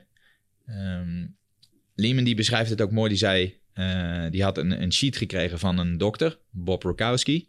volgens mij uit Houston. Daar had hij seminars gevolgd. Die had een supermooie sheet gemaakt... wat eigenlijk chronische stress Mm. nou voor gevolg heeft. En nou ja, dat is een sheet waar ik ongeveer drie keer per week naar kijk. En eh, dat, dat, dat is gewoon heel veel. Ja. Het heeft gewoon heel veel impact. Dat is niet alleen maar cortisol. Waarom mensen vaak praten over cortisol, is omdat het lang meetbaar is. Mm. En daardoor is het een goede marker. Maar ehm, om een beetje weg te gaan om nou bijvoorbeeld cortisol in een verdomhoekje te plaatsen. Waarom zouden we niet gewoon een, een, de paraplu stress gebruiken? Ja. stressoren, Ja, ja, ja. eh, prikkels, whatever. Maar eh, focus niet op één zo'n punt. Eh, en nou ja, kijk eens downstream, zeg maar, wat er dan allemaal, allemaal gebeurt. ja. En ehm, je, je merkt wel bij de mensen die het allemaal op orde hebben, als die 's ochtends nuchter hun bloedsuiker prikken, die zitten allemaal goed. ja. Want ik eh, heb nog veel eh, contact ook met een hoop eh, jongens daar van die opleiding. Mhm. Die, nou ja, die gelukkig niet zo bang zijn voor naalden. Dus die doen dat wel vaak. Ja, en, en je kunt dan ook gewoon zien van... Hey, ik ga nu deze trainingsfase in. waarbij je bijvoorbeeld als je ehm, meer metabol gaat werken... Hè, dus eh, kortere rustpauzes, hoger in de herhalingen... Hè, of bodybuild-stijl, je wil echt naar hypertrofie toe... je doet eh, giant sets of, of, of noem het allemaal op... Ja, daar heeft je lichaam, je lichaam gewoon glucose voor nodig. ja. Alleen dat, dat is natuurlijk ook nog wel steeds in heel veel gevallen in een verdomhoekje geplaatst. Want die zouden dan, eh, koolhydraten zouden dan een soort van heel slecht zijn eh, Mm. voor je. Nee, de vraag is hoe, hoe goed kan jij er tegen? En als je nou zegt van eh, sommige mensen die ochtends wakker worden, eh, je cellen staan misschien niet open voor koolhydraten. Dat Ja. heeft er dan dus mee te maken dat je cellen eh, alle voedingsstoffen in zich hebben, de, de glucose, of glucose kunnen ontvangen in een bepaalde staat. Ja, wat het in ieder geval aangeeft is dat je een hoge mate van stress ervaart in je lichaam. Ja. En waardoor je dat op dat moment gewoon niet zo goed kan afbreken en je cellen het kunnen opnemen. Dat, dat is een beetje het idee. Ja. Dus wat dan slim zou kunnen zijn, is om ervoor te zorgen, bijvoorbeeld door tijdelijk ietsje minder koolhydraten te eten of ze beter te timen rondom je training. Ja. Hè? Net iets ervoor of daarna. Ehm, in plaats van in de ochtend en daarna eerst vijf uur op kantoor te zitten en niks te doen. Ja. Dus dan kan je veel meer in de details komen. Dan kan je veel meer gaan tweaken van... hey, je hebt de basis heel goed op orde. Nu gaan we bijvoorbeeld eens kijken naar de timing van voedingsstoffen. Ja. Alleen de meeste mensen hebben dat gewoon allemaal niet nodig. Die moeten gewoon terug naar de basis. Ja. De meeste bloedprikkers die ik online eh, volg, dat zijn de, ketoge- de keto- ketogenic eh, diet volgers. Ja, ja, Omdat je daar natuurlijk continu eh, ja, in je waardes moet blijven. ja. Voorstander van? Ik weet er gewoon te weinig van. Ehm, veel over gelezen. In die cursus krijg je ook veel recommended readings. Mhm. Nou, de, de afgelopen jaren heb ik denk ik twintig boeken aangeschaft... waar ik er pas vier van heb gelezen. Dus ik heb nog meer dan genoeg materiaal liggen. Taaie stof. Eh, ja, best wel taaie stof. En, en eh, ja, dat is iets. eh, ik, ik zou, als mensen er echt meer over willen weten, dan, dan denk ik niet dat, het, dat ik ze daar alles over kan vertellen. Ik weet er wel iets van, puur de basis. Maar ik denk dat het ook niet per definitie iets is waar mensen naar op zoek zouden moeten. Omdat het ook niet per definitie nodig is Ja. om je fit, vitaal te voelen en beter te presteren. Ja. Kijk, als je kijkt naar de, zeg maar, ehm, de, de, de brandstof waar je lichaam het liefst eh, gebruik van maakt, ja, dat is glucose. ja. En het kan ook absoluut op eh, ketonen functioneren, maar eh, dan moet je lichaam wel aan de gang. Het Ja. is niet zeg maar de meest makkelijke manier om, eh, om dingen te doen. ja. Dus, maar dan heb je het weer. Ik ken ook mensen die doen het al een tijd en die voelen zich daar super goed bij. Ja. En vinden het niet super moeilijk om dat te doen. ja. Alleen als je een beetje om je heen kijkt ehm, en kijkt naar jezelf, eh, of, of ik kijk dan nu even na, naar mezelf. Ja, ik vind koolhydraten ook gewoon lekker. Ja. ja, dat is zeker zo. Ja. Ik, En het is best moeilijk in de huidige tijd om een voedingspatroon duurzaam vast te houden, Mm, waarbij je dus laag in koolhydraten zit. ja. Ja, ik eh, ken een, eh, of in Amerika bij Elliot Hills heb ik toen een jongen Ja. leren kennen. Ehm, die eh, is de rugbytrainer van Oxford University. Oké.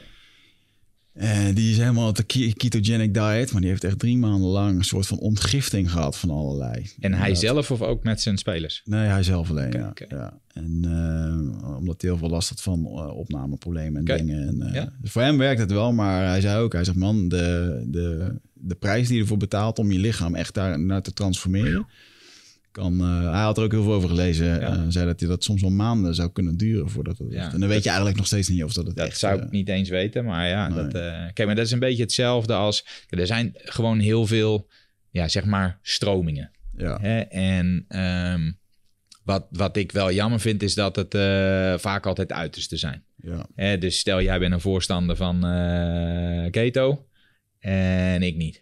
Dan Ja. kunnen we geen fatsoenlijk gesprek hebben. Nee. Want ik weet zeker dat jij onzin verkondigt. En jij weet zeker dat ik eh, onzin verkondig. Oké, Hmm. waarom zou het niet ergens in het midden kunnen liggen? Ja, true. Hè? En ehm, ja, als je, als je kijkt hoe, hoe maakt het lichaam energie aan? Hè? En ehm, waar haalt je lichaam energie vandaan? Mitochondriën, ATP aanmaken. Ja. Eh, waar gaat je lichaam lekker op bij inspanning?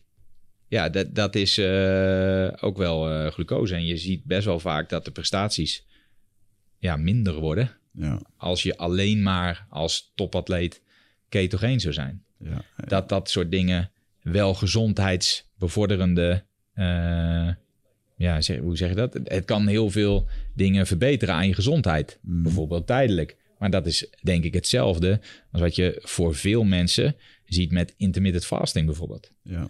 Kijk, sommige mensen gaan daar super goed op. ja, ik ook. Nou, vinden het ook echt fijn en prima om te doen. Ja. Tot 10 uur, 12 uur, nee, whatever.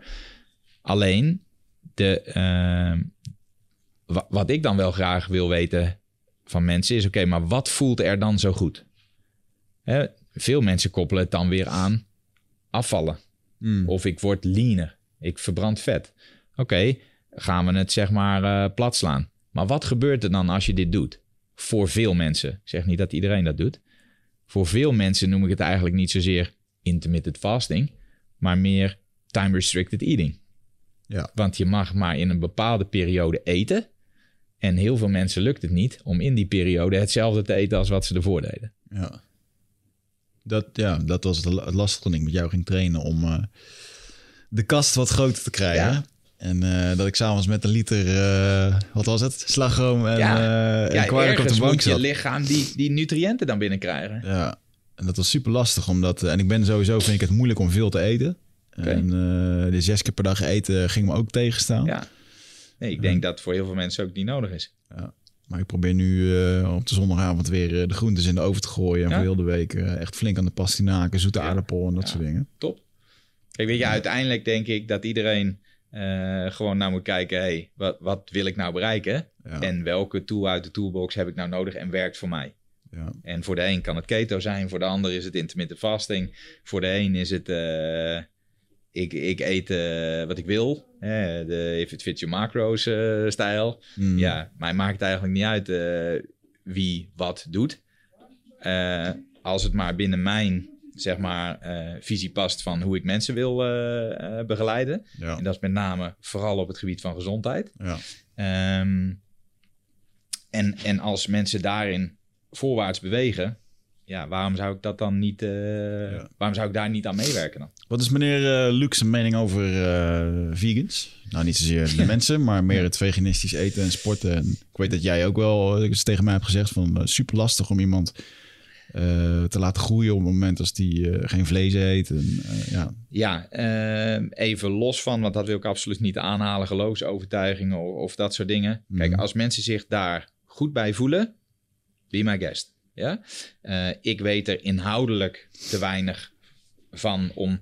eh, ik ken niet alle plantaardige eiwitbronnen uit mijn Mhm. hoofd, hè, als voorbeeld. Maar oké, waar zitten veel eiwitten in? Vlees, vis, ei, Mm, zuivel. Even puur de, de andere kant zeg maar, van, het, van het spectrum. Ja. Oké, als ik die vier bronnen eruit haal, ja, dan wordt het sowieso al lastiger. ja. En zelfs met die bronnen zie ik dat met name vrouwen moeite hebben om genoeg eiwitten binnen te krijgen. Ja. Dus als je die weghaalt, dan heb je in ieder geval een grotere uitdaging. Ja. Dat, dan, eh, ik denk, dat is een mooie, denk ik. Ja.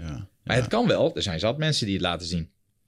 Maar Ja, ik denk dat dat wel een hele klus is. Ja, moet je toch veel, als dat een keertje na zit te rekenen, dan moet je toch veel eh, bonen en linzen gaan eten om, eh, om aan die waarde te komen. Ja, en wat ga je dan bijvoorbeeld weer zien? Dan heb je dus grote volumes nodig aan eten. Mhm. Nou, jij zegt, als we even naar jou kijken, jij geeft al aan van ik ben niet per definitie een grote eter. Ik vind het moeilijk om, om veel te eten. Dan hebben we daar dus een uitdaging. Ja. Eh, spijsverteringstechnisch stop je er ineens veel in. Dus je lichaam moet veel afbreken, opnemen en ook uitscheiden. Ja. Ja, als je daarmee begint ten opzichte van iets wat je vorige week nog iets heel anders deed, namelijk weinig eten bijvoorbeeld. En dan geef je je lichaam ook gelijk weer een enorme prikkel, CQ-stressor. Ja. Want die moet ineens eh, drie keer zo hard daar aan de bak. Ja. Ja, ja, ja. En daar word je dus nog moe- vermoeider van. Nou, En- dat zou best in het begin kunnen betekenen dat je daar wat minder energie van, eh, van krijgt. Ja. En dat je je eerder vermoeid voelt dan dat je denkt van... hé, hey, ik ga lekker. Ja. Maar weet je, dat, of je nou via links begint of, of via rechts... ik denk dat het vooral belangrijk is... oké, stap 1 is, waar sta ik nu, waar wil ik heen? Wat heb ik ervoor nodig om daar te komen? Mm, Kan ik dat zelf of heb ik hulp nodig eh, bij iemand? Oké, en wat zijn de tools die ik vervolgens wil, eh, wil inzetten? ja. En ja, dan zijn er absoluut wel, wel meerdere dingen mogelijk. ja, ja, Hè, kijk, dat is hetzelfde als wat ik nu eh, bij mij in de gym probeer te doen met een eh, goede vriend en, en collega van mij, met eh Volker Rikke de Koe. Eh, hij is therapeut. En wij proberen wel echt gezamenlijk te kijken naar iemands klachten. Kijk, hij, hij weet absoluut ook veel over trainen, maar vooral heel veel over pijn, waar komt het vandaan, eh, behandelen, hoe los ik het op. Ja. Maar je ziet dat het gewoon veel lastiger is dan... hey, ik kom bij jou, Wigert, en ik kom op de bank liggen... en jij doet iets met mijn lichaam qua behandeling... en nu is het eh, voorbij. ja. Kijk, voor veel mensen gaan ook de aspecten meespelen... waar ik veel met mijn klanten mee bezig ben. Hoe is je slaap? Mm, Hoe is, eh, hoeveel water drink je? Wat is eigenlijk je voedingspatroon? Hè, ik bedoel, er zijn eh, zat dingen duidelijk over darmen met een verbinding met lage onderrug. Nou, oké, mensen hebben... Hoeveel mensen ken jij die last hebben van hun onderrug? Dat is een verbinding met elkaar? Daar, ja, want daar de- zit een verbinding. Want ja. waar je pijn hebt, daar zit eigenlijk nooit de oorzaak. Ja, Toch? ja bijna, eh, bijna nooit. Want het is altijd een compensatiepatroon. Ja. En alleen die moet je wel vinden en dat is wel lastig. Dat is wel lastiger dan veel mensen denken. Ja. En eh, dat is inmiddels wel mijn overtuiging. Je kan dat vinden, alleen daar moet je gezamenlijk wel aan werken. Ja. Alleen dan krijg je vaak, als ik tegen jou zeg: Oké, Wigert, we hebben nu bijvoorbeeld iets gedaan met je heup. Of eh, wat Volkert vaak doet, eh, die begint vanuit de voet. En die ziet bijvoorbeeld dat eh, je kuitbeen niet, niet helemaal goed staat. Dus hij heeft technieken waarop hij dat kan, eh, ehm, kan goed zetten, kan, kan manipuleren. Oké, het is nu zaak om met deze nieuwe situatie input te gaan geven aan je lichaam. Ja. Dus we zien je over twee weken weer, of volgende week weer. Maar we willen wel dat je nu om de dag 30 minuten wandelt buiten. En dan kom je over acht, negen dagen kom je terug. Hé hey Wigert, heb jij gewandeld? Nee, daar had ik geen tijd voor. Ja. Ja. Ja, ik weet nog En dat... dan? eh, je gaf dat inderdaad als opdracht op de, de rusthersteldagen. Ja. 10.000 stappen. ja, weet je, en dan is 10.000 is eh, ook arbitrair. Eh, dat kunnen er voor sommige mensen ook 7500 of 8000 zijn. Ah, ja, ja. Eh, alleen bij 10.000 moet je gewoon echt wel even lekker lopen. ja. En dat heeft dan niet zozeer te maken met het feit dat ik per se wil dat je 10.000 zet. Nee. Maar meer dat je naar buiten moet en ook daglicht krijgt en een beetje ontspant. Het was eh, in de zomer precies de afstand van mij naar de ijskomman op de dijk. Nou, als, als dat jou ontspande om daarna een ijsje, Ja, ja, een ik ijsje te halen bij de ijskerman, dan, Ja. eh, dan is dat helemaal prima. ja, ja, ja, zeker ja. Hey, eh, daarna heb je nog eh, alleen één op één gezeten met eh, Ja. Mr. Luke. Ja. En heb je dan een... je mocht zelf kiezen waar je het over wilde Ja. hebben. Ja. Wat, eh, wat heb je besproken met hem? Wat, eh wat Heel was de veel. Ja, ik probeer het dan met name zo praktisch mogelijk te maken voor mezelf. Dus ik heb veel case studies eh, gewoon besproken. Van ik, heb, ik train Wigert. Wigert eh is een drukke ondernemer. Die eh, wil BJJ'en, maar hij wil eigenlijk ook wat meer spiermassa. Dit is zijn status. Ja. Dit zijn zijn prestaties, dit is wat hij doet. Dit is wat ik met hem nu doe. Hoe zou jij dat doen? Ja. Nou, ik zou dit en dit doen. En zonder dat dat een... Oké, wat je doet klopt niet. Maar meer echt heel onderbouwd van... Hey, als je nou daar naartoe wil... dan heb je eigenlijk deze adaptatie nodig. Dan moet je eigenlijk deze trainingsprikkel geven. En nou ja, dat eh, zat heel vaak eh, ook in zijn optiek aan de goede kant van de score. Dus dat was heel fijn. Ja. Eh, dat was denk ik ook een van de redenen waarom die me op de laatste dag van zijn seminar ineens de stift eh, gooide. En dat ik de laatste drie uur voor zijn bord mocht komen staan om dingen uit te tekenen met case studies. Oh, cool. En ehm, ja, we hebben daar over, eh, over gewoon heel veel dingen gesproken. Over gezondheid. Hoe, ja, hoe benader jij dat nou met mensen? Hij heeft veel dingen verteld over wat hij gedaan heeft. Wat hij anders zou doen als hij het nu opnieuw moest, eh, moest doen. Kijk, hij zei ook, het liefst zou ik een tijdmachine hebben. Ja. Dan zou ik teruggaan in de tijd. En dan zou ik mezelf voor mijn kloten schoppen. Ja. Want hij stond bekend, zei hij, als de een soort van het laatste redmiddel voor mensen om naartoe te gaan die in aanmerking kwamen voor een eh, eh, maagverkleining. Ja. Eh, en zijn eerste klant, zei hij, was eh, 300 kilo. Wat bizar. Ja, en die moest naar 250. En eh, da- daar deden ze dan blijkbaar in, eh, in Amerika eh maagverkleining. Dan moest je 250, mocht niet meer zijn. Dus eh, dan, dan kwamen mensen bij hem en dan ging hij mensen dan eh, klaarstomen. Maar hij zei, ja, ik deed gewoon echt, echt hele eh, ja, gekke dingen met mensen. Want hij zei, ik deed bijna altijd... Miloslav Sarcev is een bekende bodybuilder. En eh, die heeft giant sets. Dus is eigenlijk vier oefeningen. Nou, sommige mensen die, die kiezen gewoon vier oefeningen achter elkaar. Ja. Maar daar zit ook weer een hele theorie achter van... oké, met welke oefening begin je en met hoeveel reps en et cetera. Daar zitten wel hele theorieën achter. Maar hij zei, mijn eerste training met mensen was altijd eh, giant sets benen. En als mensen dan terugkwamen, dan vond ik dat ze het waard waren om met mij te trainen. Maar hij zei, ja, ik was gewoon een enorme idioot. Ja. Dat, dat, dat kan helemaal niet. Nee. Want hij zei, dat deed ik met Wigert, die aardig eh, getraind was. Maar hij zei, dat deed ik ook met Mien van drie achter. Ja. Ja, en dan kwam Mien van drie achter, die kwam nooit meer terug. dus uh, dan zei ik, nou, dan moet je het zelf weten. Dan, dan wil, je, wil je het blijkbaar niet. Of, nou ja, weet je, uh, dat soort dingen. Ja. Dus het is, het, ik vind het mooi om, uh, en de, weet je, dat zijn dingen, ik kijk dat ook. Ik hou al mijn data bij van al mijn klanten. En ik kijk nu ook wel naar de eerste trainingsschema's die ik deed met mensen bij mij in de gym. Dat ik denk, maar, dus ik zou het nu niet meer zo doen. Je wilde alleen maar aanpoters hebben. Uh, ja, ja, weet je, dus uh, denkt, oké, okay, we gaan wel gas geven. Nou, en nu is dat hele aspect van gezondheid er, uh, erbij gekomen. Ja. Dus wat ik nu ook wel merk, is dat ik gewoon, weet je, vanochtend ook. Vanochtend 7 uur, small group training, een uur. Drie, drie man in de, in de training. zitten nu in januari werken we bij mijn gym met name wat metabol. Mm. dus we proberen veel output te genereren.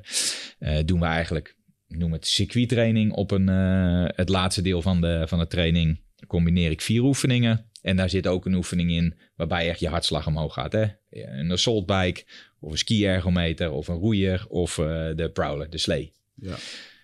Nou weet ik van deze drie, één is net begonnen en die andere twee hebben een eigen zaak. En die hebben gewoon niet echt alle voorwaarden op orde om gewoon snoeihard te trainen. Dan ben ik alleen maar bezig tijdens de warming-up. Hey, we gaan zo meteen eerst twee krachtoefeningen doen. Daarna gaan we het circuit doen. Bij het circuit zijn dit eigenlijk de parameters. Maar ik wil dat je absoluut de boel tempert. Want ik heb liever dat we nu de hele training kunnen volmaken. En we, we, ik wil dan vijf rondjes met ze, met ze draaien deze maand toevallig. En of althans niet toevallig, ik wil vijf rondjes met ze draaien. En ik heb er nu veel meer aan dat jij heel blijft. Ja. Dan dat ik zeg, oké, okay, we beuken vol gas op die assault bike. Ja, en, en, dat, dat jij je vinger opsteekt na één rondje en zegt van... ik sla even dit tweede rondje even over. Ja. En ja, daar heb je gewoon niet zo heel veel aan. Dat gebeurt wel in heel veel gyms.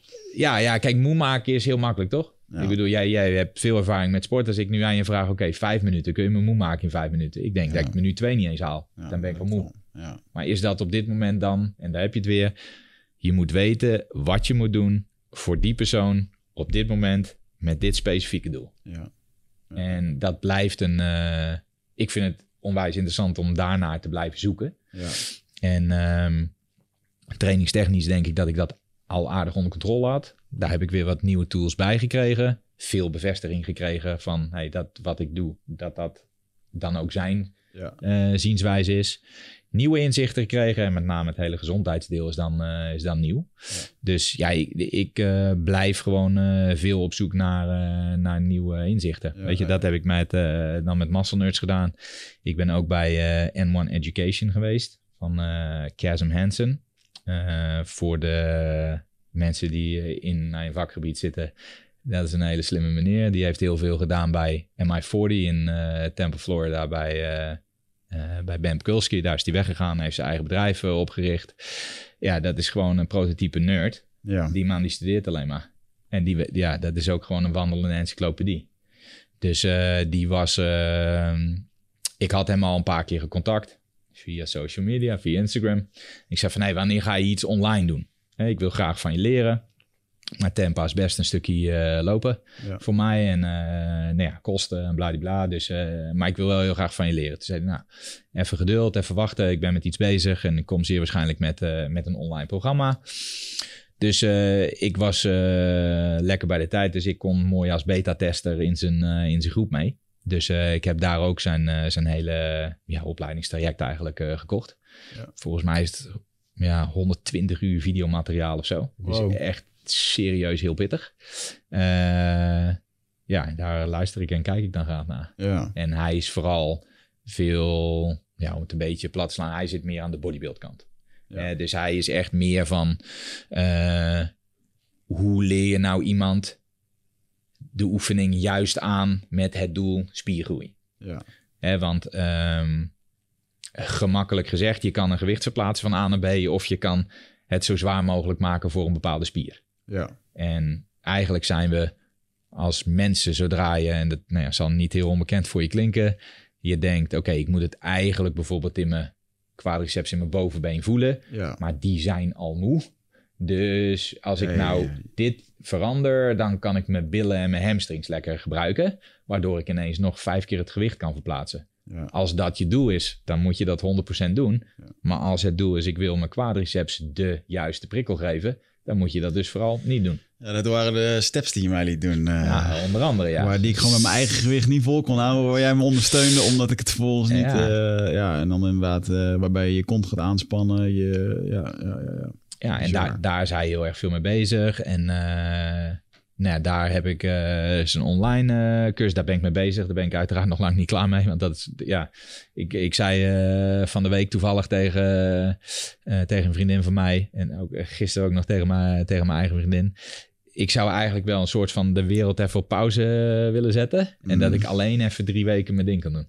En dat, dat alles staat stil, dus dat gaat niet verder. En dan kan ik gewoon drie weken even dit soort dingen doen. Luisteren, ja. leren en kijken en doen wat ik leuk vind.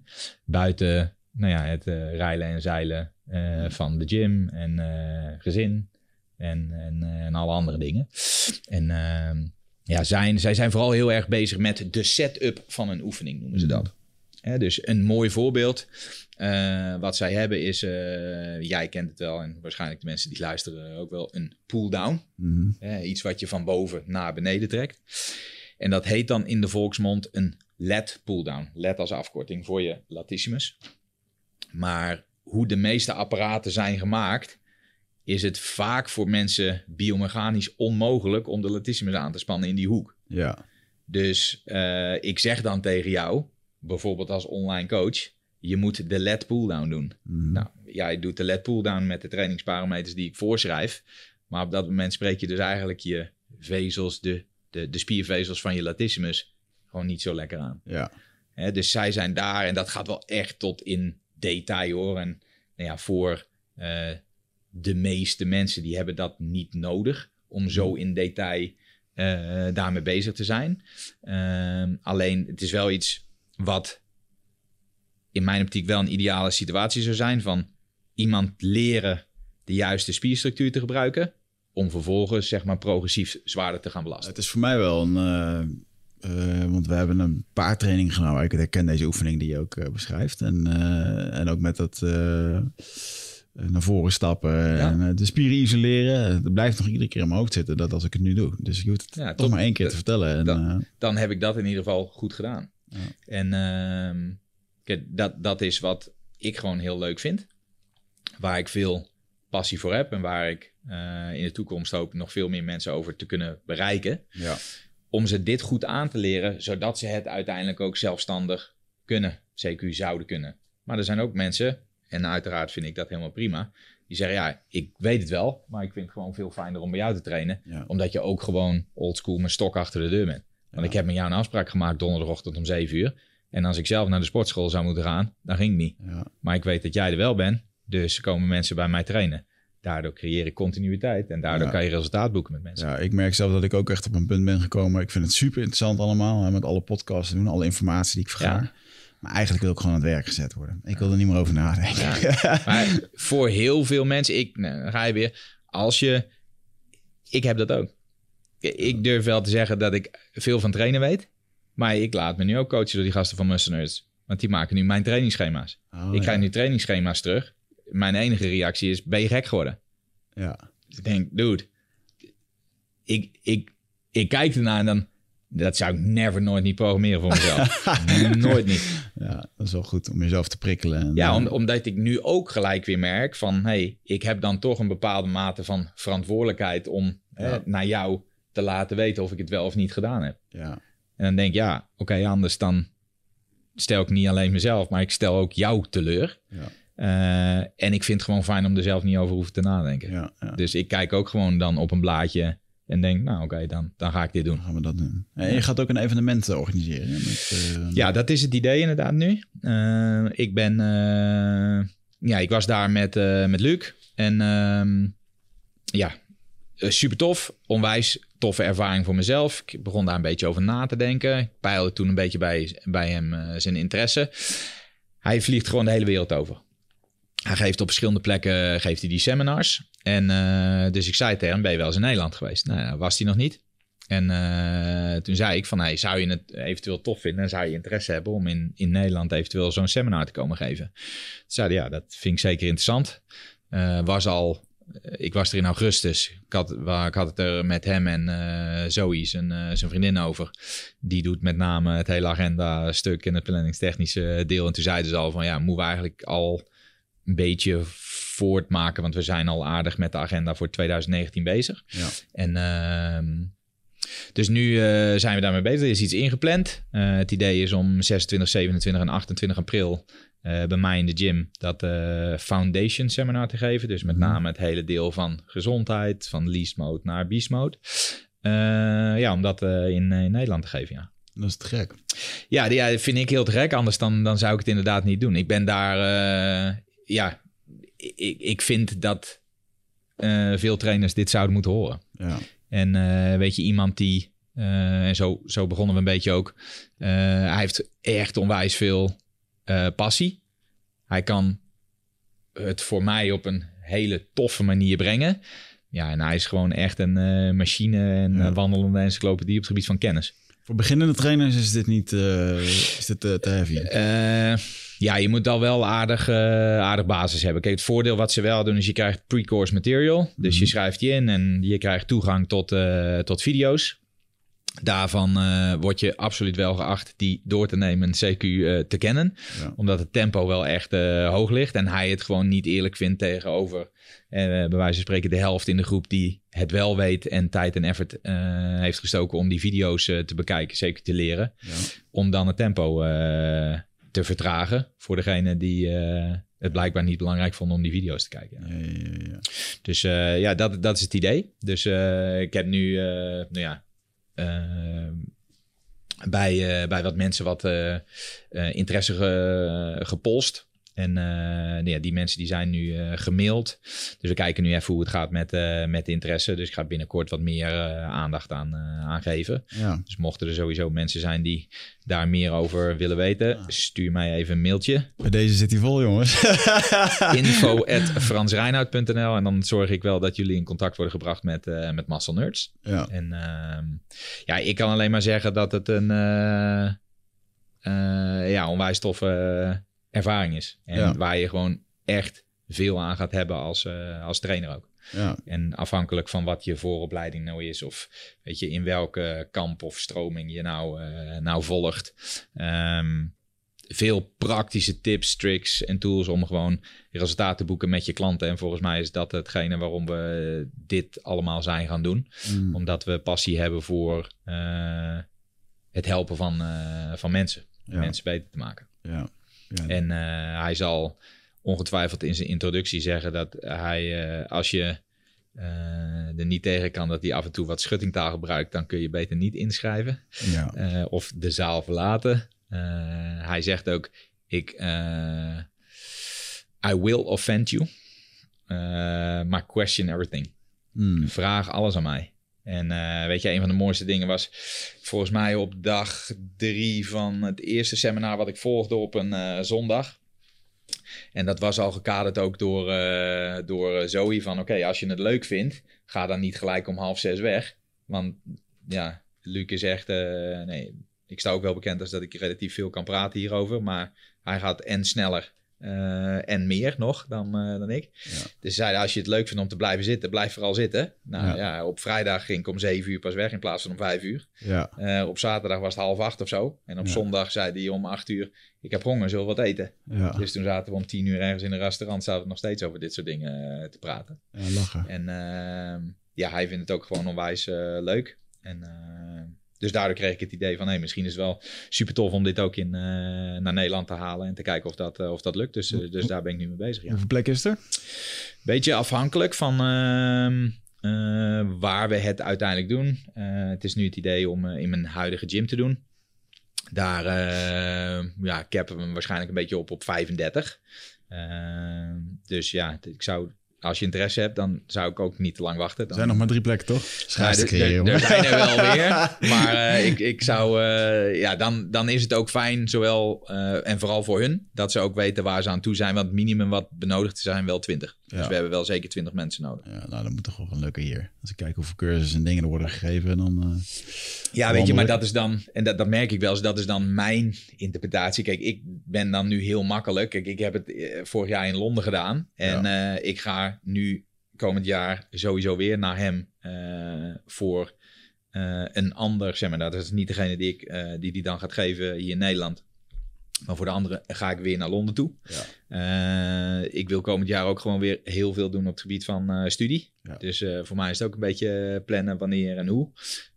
ik zou het super tof vinden en ook met hem al over gesproken. En zo om naar hem toe te gaan in Australië. Mm -hmm. om daar ook nog ja, mentorship-achtige dingen te doen, met hem mee te lopen. En ook gewoon een beetje genieten van Australië en ja. vakantie, zeg maar. Uh, ik ga in maart ook naar Londen om te studeren bij een seminar van uh, Brian Walls. Hij is functional medicine, arts. ja, nogmaals puur uit, uit eigen interesse. Ik heb daar ook alweer veel online materialen van. Um, ja, zo staan er nog wel uh, genoeg dingen op de, op de rol, zeg maar. Ja, interessant, jongen. Buiten het feit dat ik uh, ook nog wel stappen wil maken met mijn eigen bedrijf. Ja, wat is daar de toekomst van? Of de wat is de visie? Um, toen ik hier begon, toen uh, waar ik nu zit in Amersfoort, super mooie ruimte. ook onwijs trots op. Alleen ik merk nu wel dat die ja, wat uit zijn voegen begint te, te barsten. Ja. Uh, small group training, dat is uh, waar veel mensen uh, interesse in hebben om te doen. Ik doe max 1 op 4 omdat ik heel erg geloof dat je als trainer-coach maar maximaal vier mensen tegelijkertijd goed kunt coachen. Ja. Wat niet wil zeggen dat je niet meerdere mensen aan de gang kunt houden. Maar en nou ja, jij bent bij mij in de gym geweest. Is een mooie ruimte. Is ook prima grote ruimte. Maar als je je nu voorstelt dat er twee groepen van vier zijn ja, dan vind ik het persoonlijk al te klein. Ja. Ik wil vooral de sfeer van persoonlijk en het is niet te druk en je hoeft nooit op apparaten te wachten. Dat wil ik vooral zo houden. Dus ik ben wel op zoek naar een, uh, naar een grotere locatie. En zeker omdat ik samen met, uh, uh, met Volkert, met therapeut, ja, wel echt plannen heb om, om daarin stappen te maken en dat we de business eigenlijk willen integreren. Ja. Omdat we eigenlijk meer geloven in het feit dat ja, veel, veel mensen, als ze gewoon zouden gaan bewegen, en dat kan dan bij ons op, hè, onder begeleiding van een trainer-coach, mhm. dat ze al veel uh, de kans op blessures gewoon enorm verkleinen. En uh, door de belastbaarheid simpel te vergroten, heeft je lichaam gewoon veel meer buffer. En is de kans op uh, pijntjes, blessures is gewoon vele malen kleiner. En hij kan daar vanuit zijn hele visie op het gebied van uh, ja, therapie en pijn en, en waar komt het vandaan? Hoe zit het in elkaar? Wat staat er wel goed? Wat staat er niet goed? Uh, um, daar kan hij gewoon ongelooflijk veel, uh, veel over vertellen. Hij kan het onwijs goed uitleggen. En dat is zeker op dat vlak wel een, uh, wel een kunst ook. Dus ja, we willen dat gewoon meer integreren. En dan hebben we ook gewoon een grotere ruimte nodig. Dus, dus dat is wel ja, de toekomst waar, waar we naartoe willen. Ja. Mooi. Mooi jongen, we zitten bijna op de twee uur. Dus wij uh, moeten hem een beetje gaan afronden. Uh, waar kunnen mensen jou vinden? Uh, op www.fransreinoud.nl. Nou is mijn achternaam vaak wat lastig te schrijven voor mensen. Ja. het is R-E-I-J-N en dan hout, H-O-U-T. We zetten het in de show notes, daar komt het wel bij. Nou, helemaal goed. dus kijk op mijn website, daar daar vertel ik al aardig wie ik ben, wat ik doe, wat mijn visie is. Uh, en stuur me een mailtje op info.fransreinert.nl. We hebben in het verleden nog wel eens een keer gekletst over online begeleiding en zo. Maar dat is niet echt iets wat je doet, hè? Weet je, ik doe het wel. Alleen uh, ik merk, uh, eigenlijk is het al vanaf het begin dat ik dat doe, is dat een, een zoektocht naar de juiste tools, de juiste manier. Uh, nu hebben we bijvoorbeeld recentelijk een traject gedaan. Samen met een andere jongen die voor mij ook training en coaching geeft. Uh, hebben hele positieve feedback teruggekregen van die vrouw. Uh, maar uh, het gaat echt om het managen van verwachtingspatronen. Mm. Kijk, wat ik niet wil, ik ben geen schoolmeester. Nee. Dat, dat wil ik ook niet in mijn online coaching. Dus ik ga jou niet uh, proactief een berichtje sturen in de ochtend. het? hoe was je slaap? Wat is in dit geval je hartslag? Wat heb je gegeten? Ja. Denk eraan dat je moet trainen vandaag. Dat is jouw verantwoordelijkheid jouw verantwoordelijkheid is ook om informatie bij mij te brengen. Hè, door een check-in te doen aan het mhm. eind van de week. Dus ik wil weten, heb je je trainingssessies gehaald? Wat waren je trainingsresultaten? En eventuele uh, ja, opmerkingen van die week. Laag in energie, prima in energie. Voel me goed. Nou, weet je, daar heb, heb ik een template voor dat ik hoop uh, dat ik wil dat mensen dat invullen. Uh, alleen je merkt dat, uh, nee, in, in, ieder geval deze vrouw. Ik ben dan zo, ik, ik, zeg vaak, ik ben net een rijinstructeur. Als ik niks zeg, moet je gewoon rechtdoor rijden. Ja. Maar mensen hebben ergens de verwachting dat ze na een week ja, compleet nieuwe dingen moeten doen. Ja. Uh, of, of na twee weken zeggen, ja, ik heb nog geen nieuw schema gekregen. Nee, dat klopt, want je gaat prima op deze. Dus keep going. Ja. En dus ik wil er meer nog Alleen ik heb er nu zelf gewoon te weinig tijd voor. Meer nog een combinatie van maken dat ik wel ook echt eh, face-to-face momenten wil inplannen. Ja. En idealiter is dat bij mij in de gym.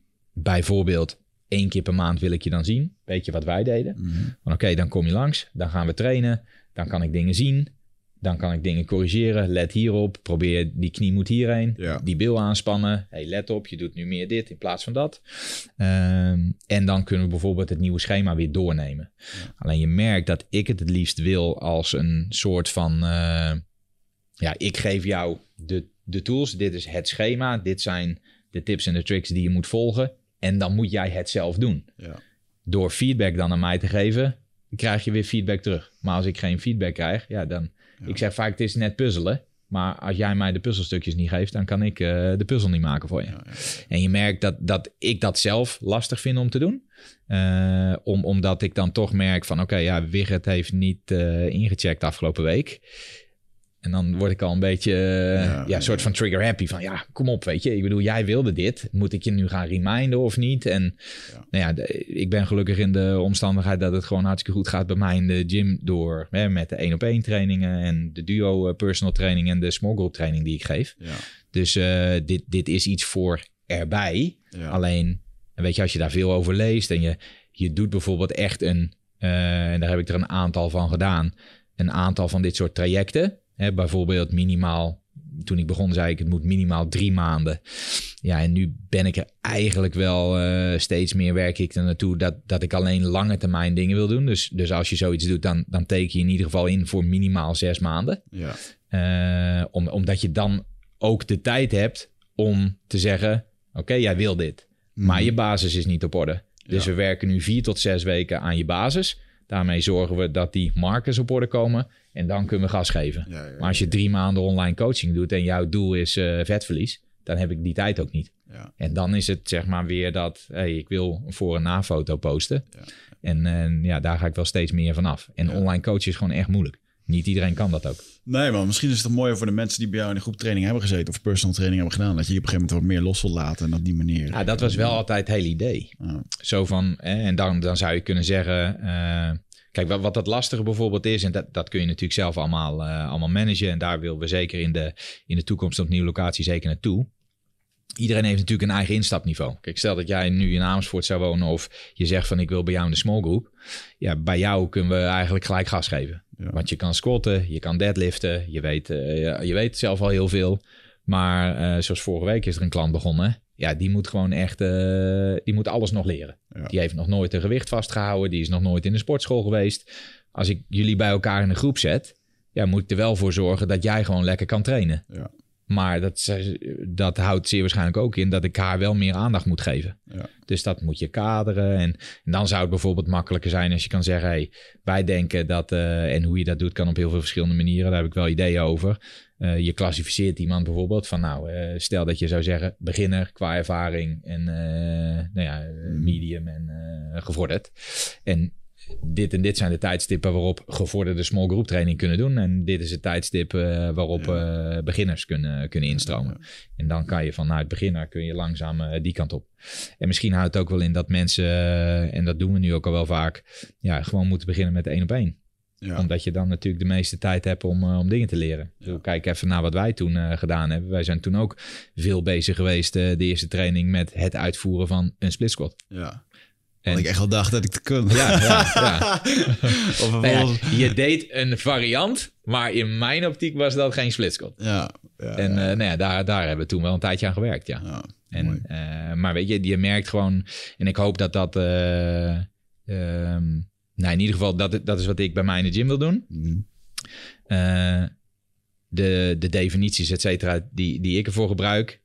Eh, een van de mooiste complimenten die ik bijvoorbeeld ooit gekregen heb eh, van een klant van mij, is eh, die was tijdelijk eh, bij mij gestopt. En die was zelf aan het trainen in een sportschool en die ging daar deadliften. En toen was er iemand- naar hem toegekomen en die zei, dude, waar heb je die techniek geleerd? Want je bent echt goed aan deadliften. Nou, weet je, dat, dat Ah. vind ik mooie complimenten. Zei, ja, ik train me Frans. Weet je, als, als eh, mensen dat kunnen en, en mensen die daar lopen en die ook weten hoe het moet, die zeggen, nou, dat heb je goed voor elkaar. Dat, dat, eh, dat vind ik mooi. Ja, zeker man. Nou, dat is goed. Ja, nogmaals mensen, ik, eh, ik ben fan van je, daarom, daarom zit je hier ook. En, en hij is Ja. eindbaas in het, in het fitnessvak en, en gezondheidsvak tegenwoordig. Dank je, dank je wel voor, je, Dus, voor de kans. Mochten de mensen hier eh, interesse hebben, je weet Frans nu eh, te bereiken. En eh, laten wij afspreken, als jij een keer wat nieuws hebt, dan ben je altijd welkom hier een keer je verhaal te komen. Komt helemaal goed. Alright jongen. Dankjewel luisteraars, dankjewel voor het luisteren.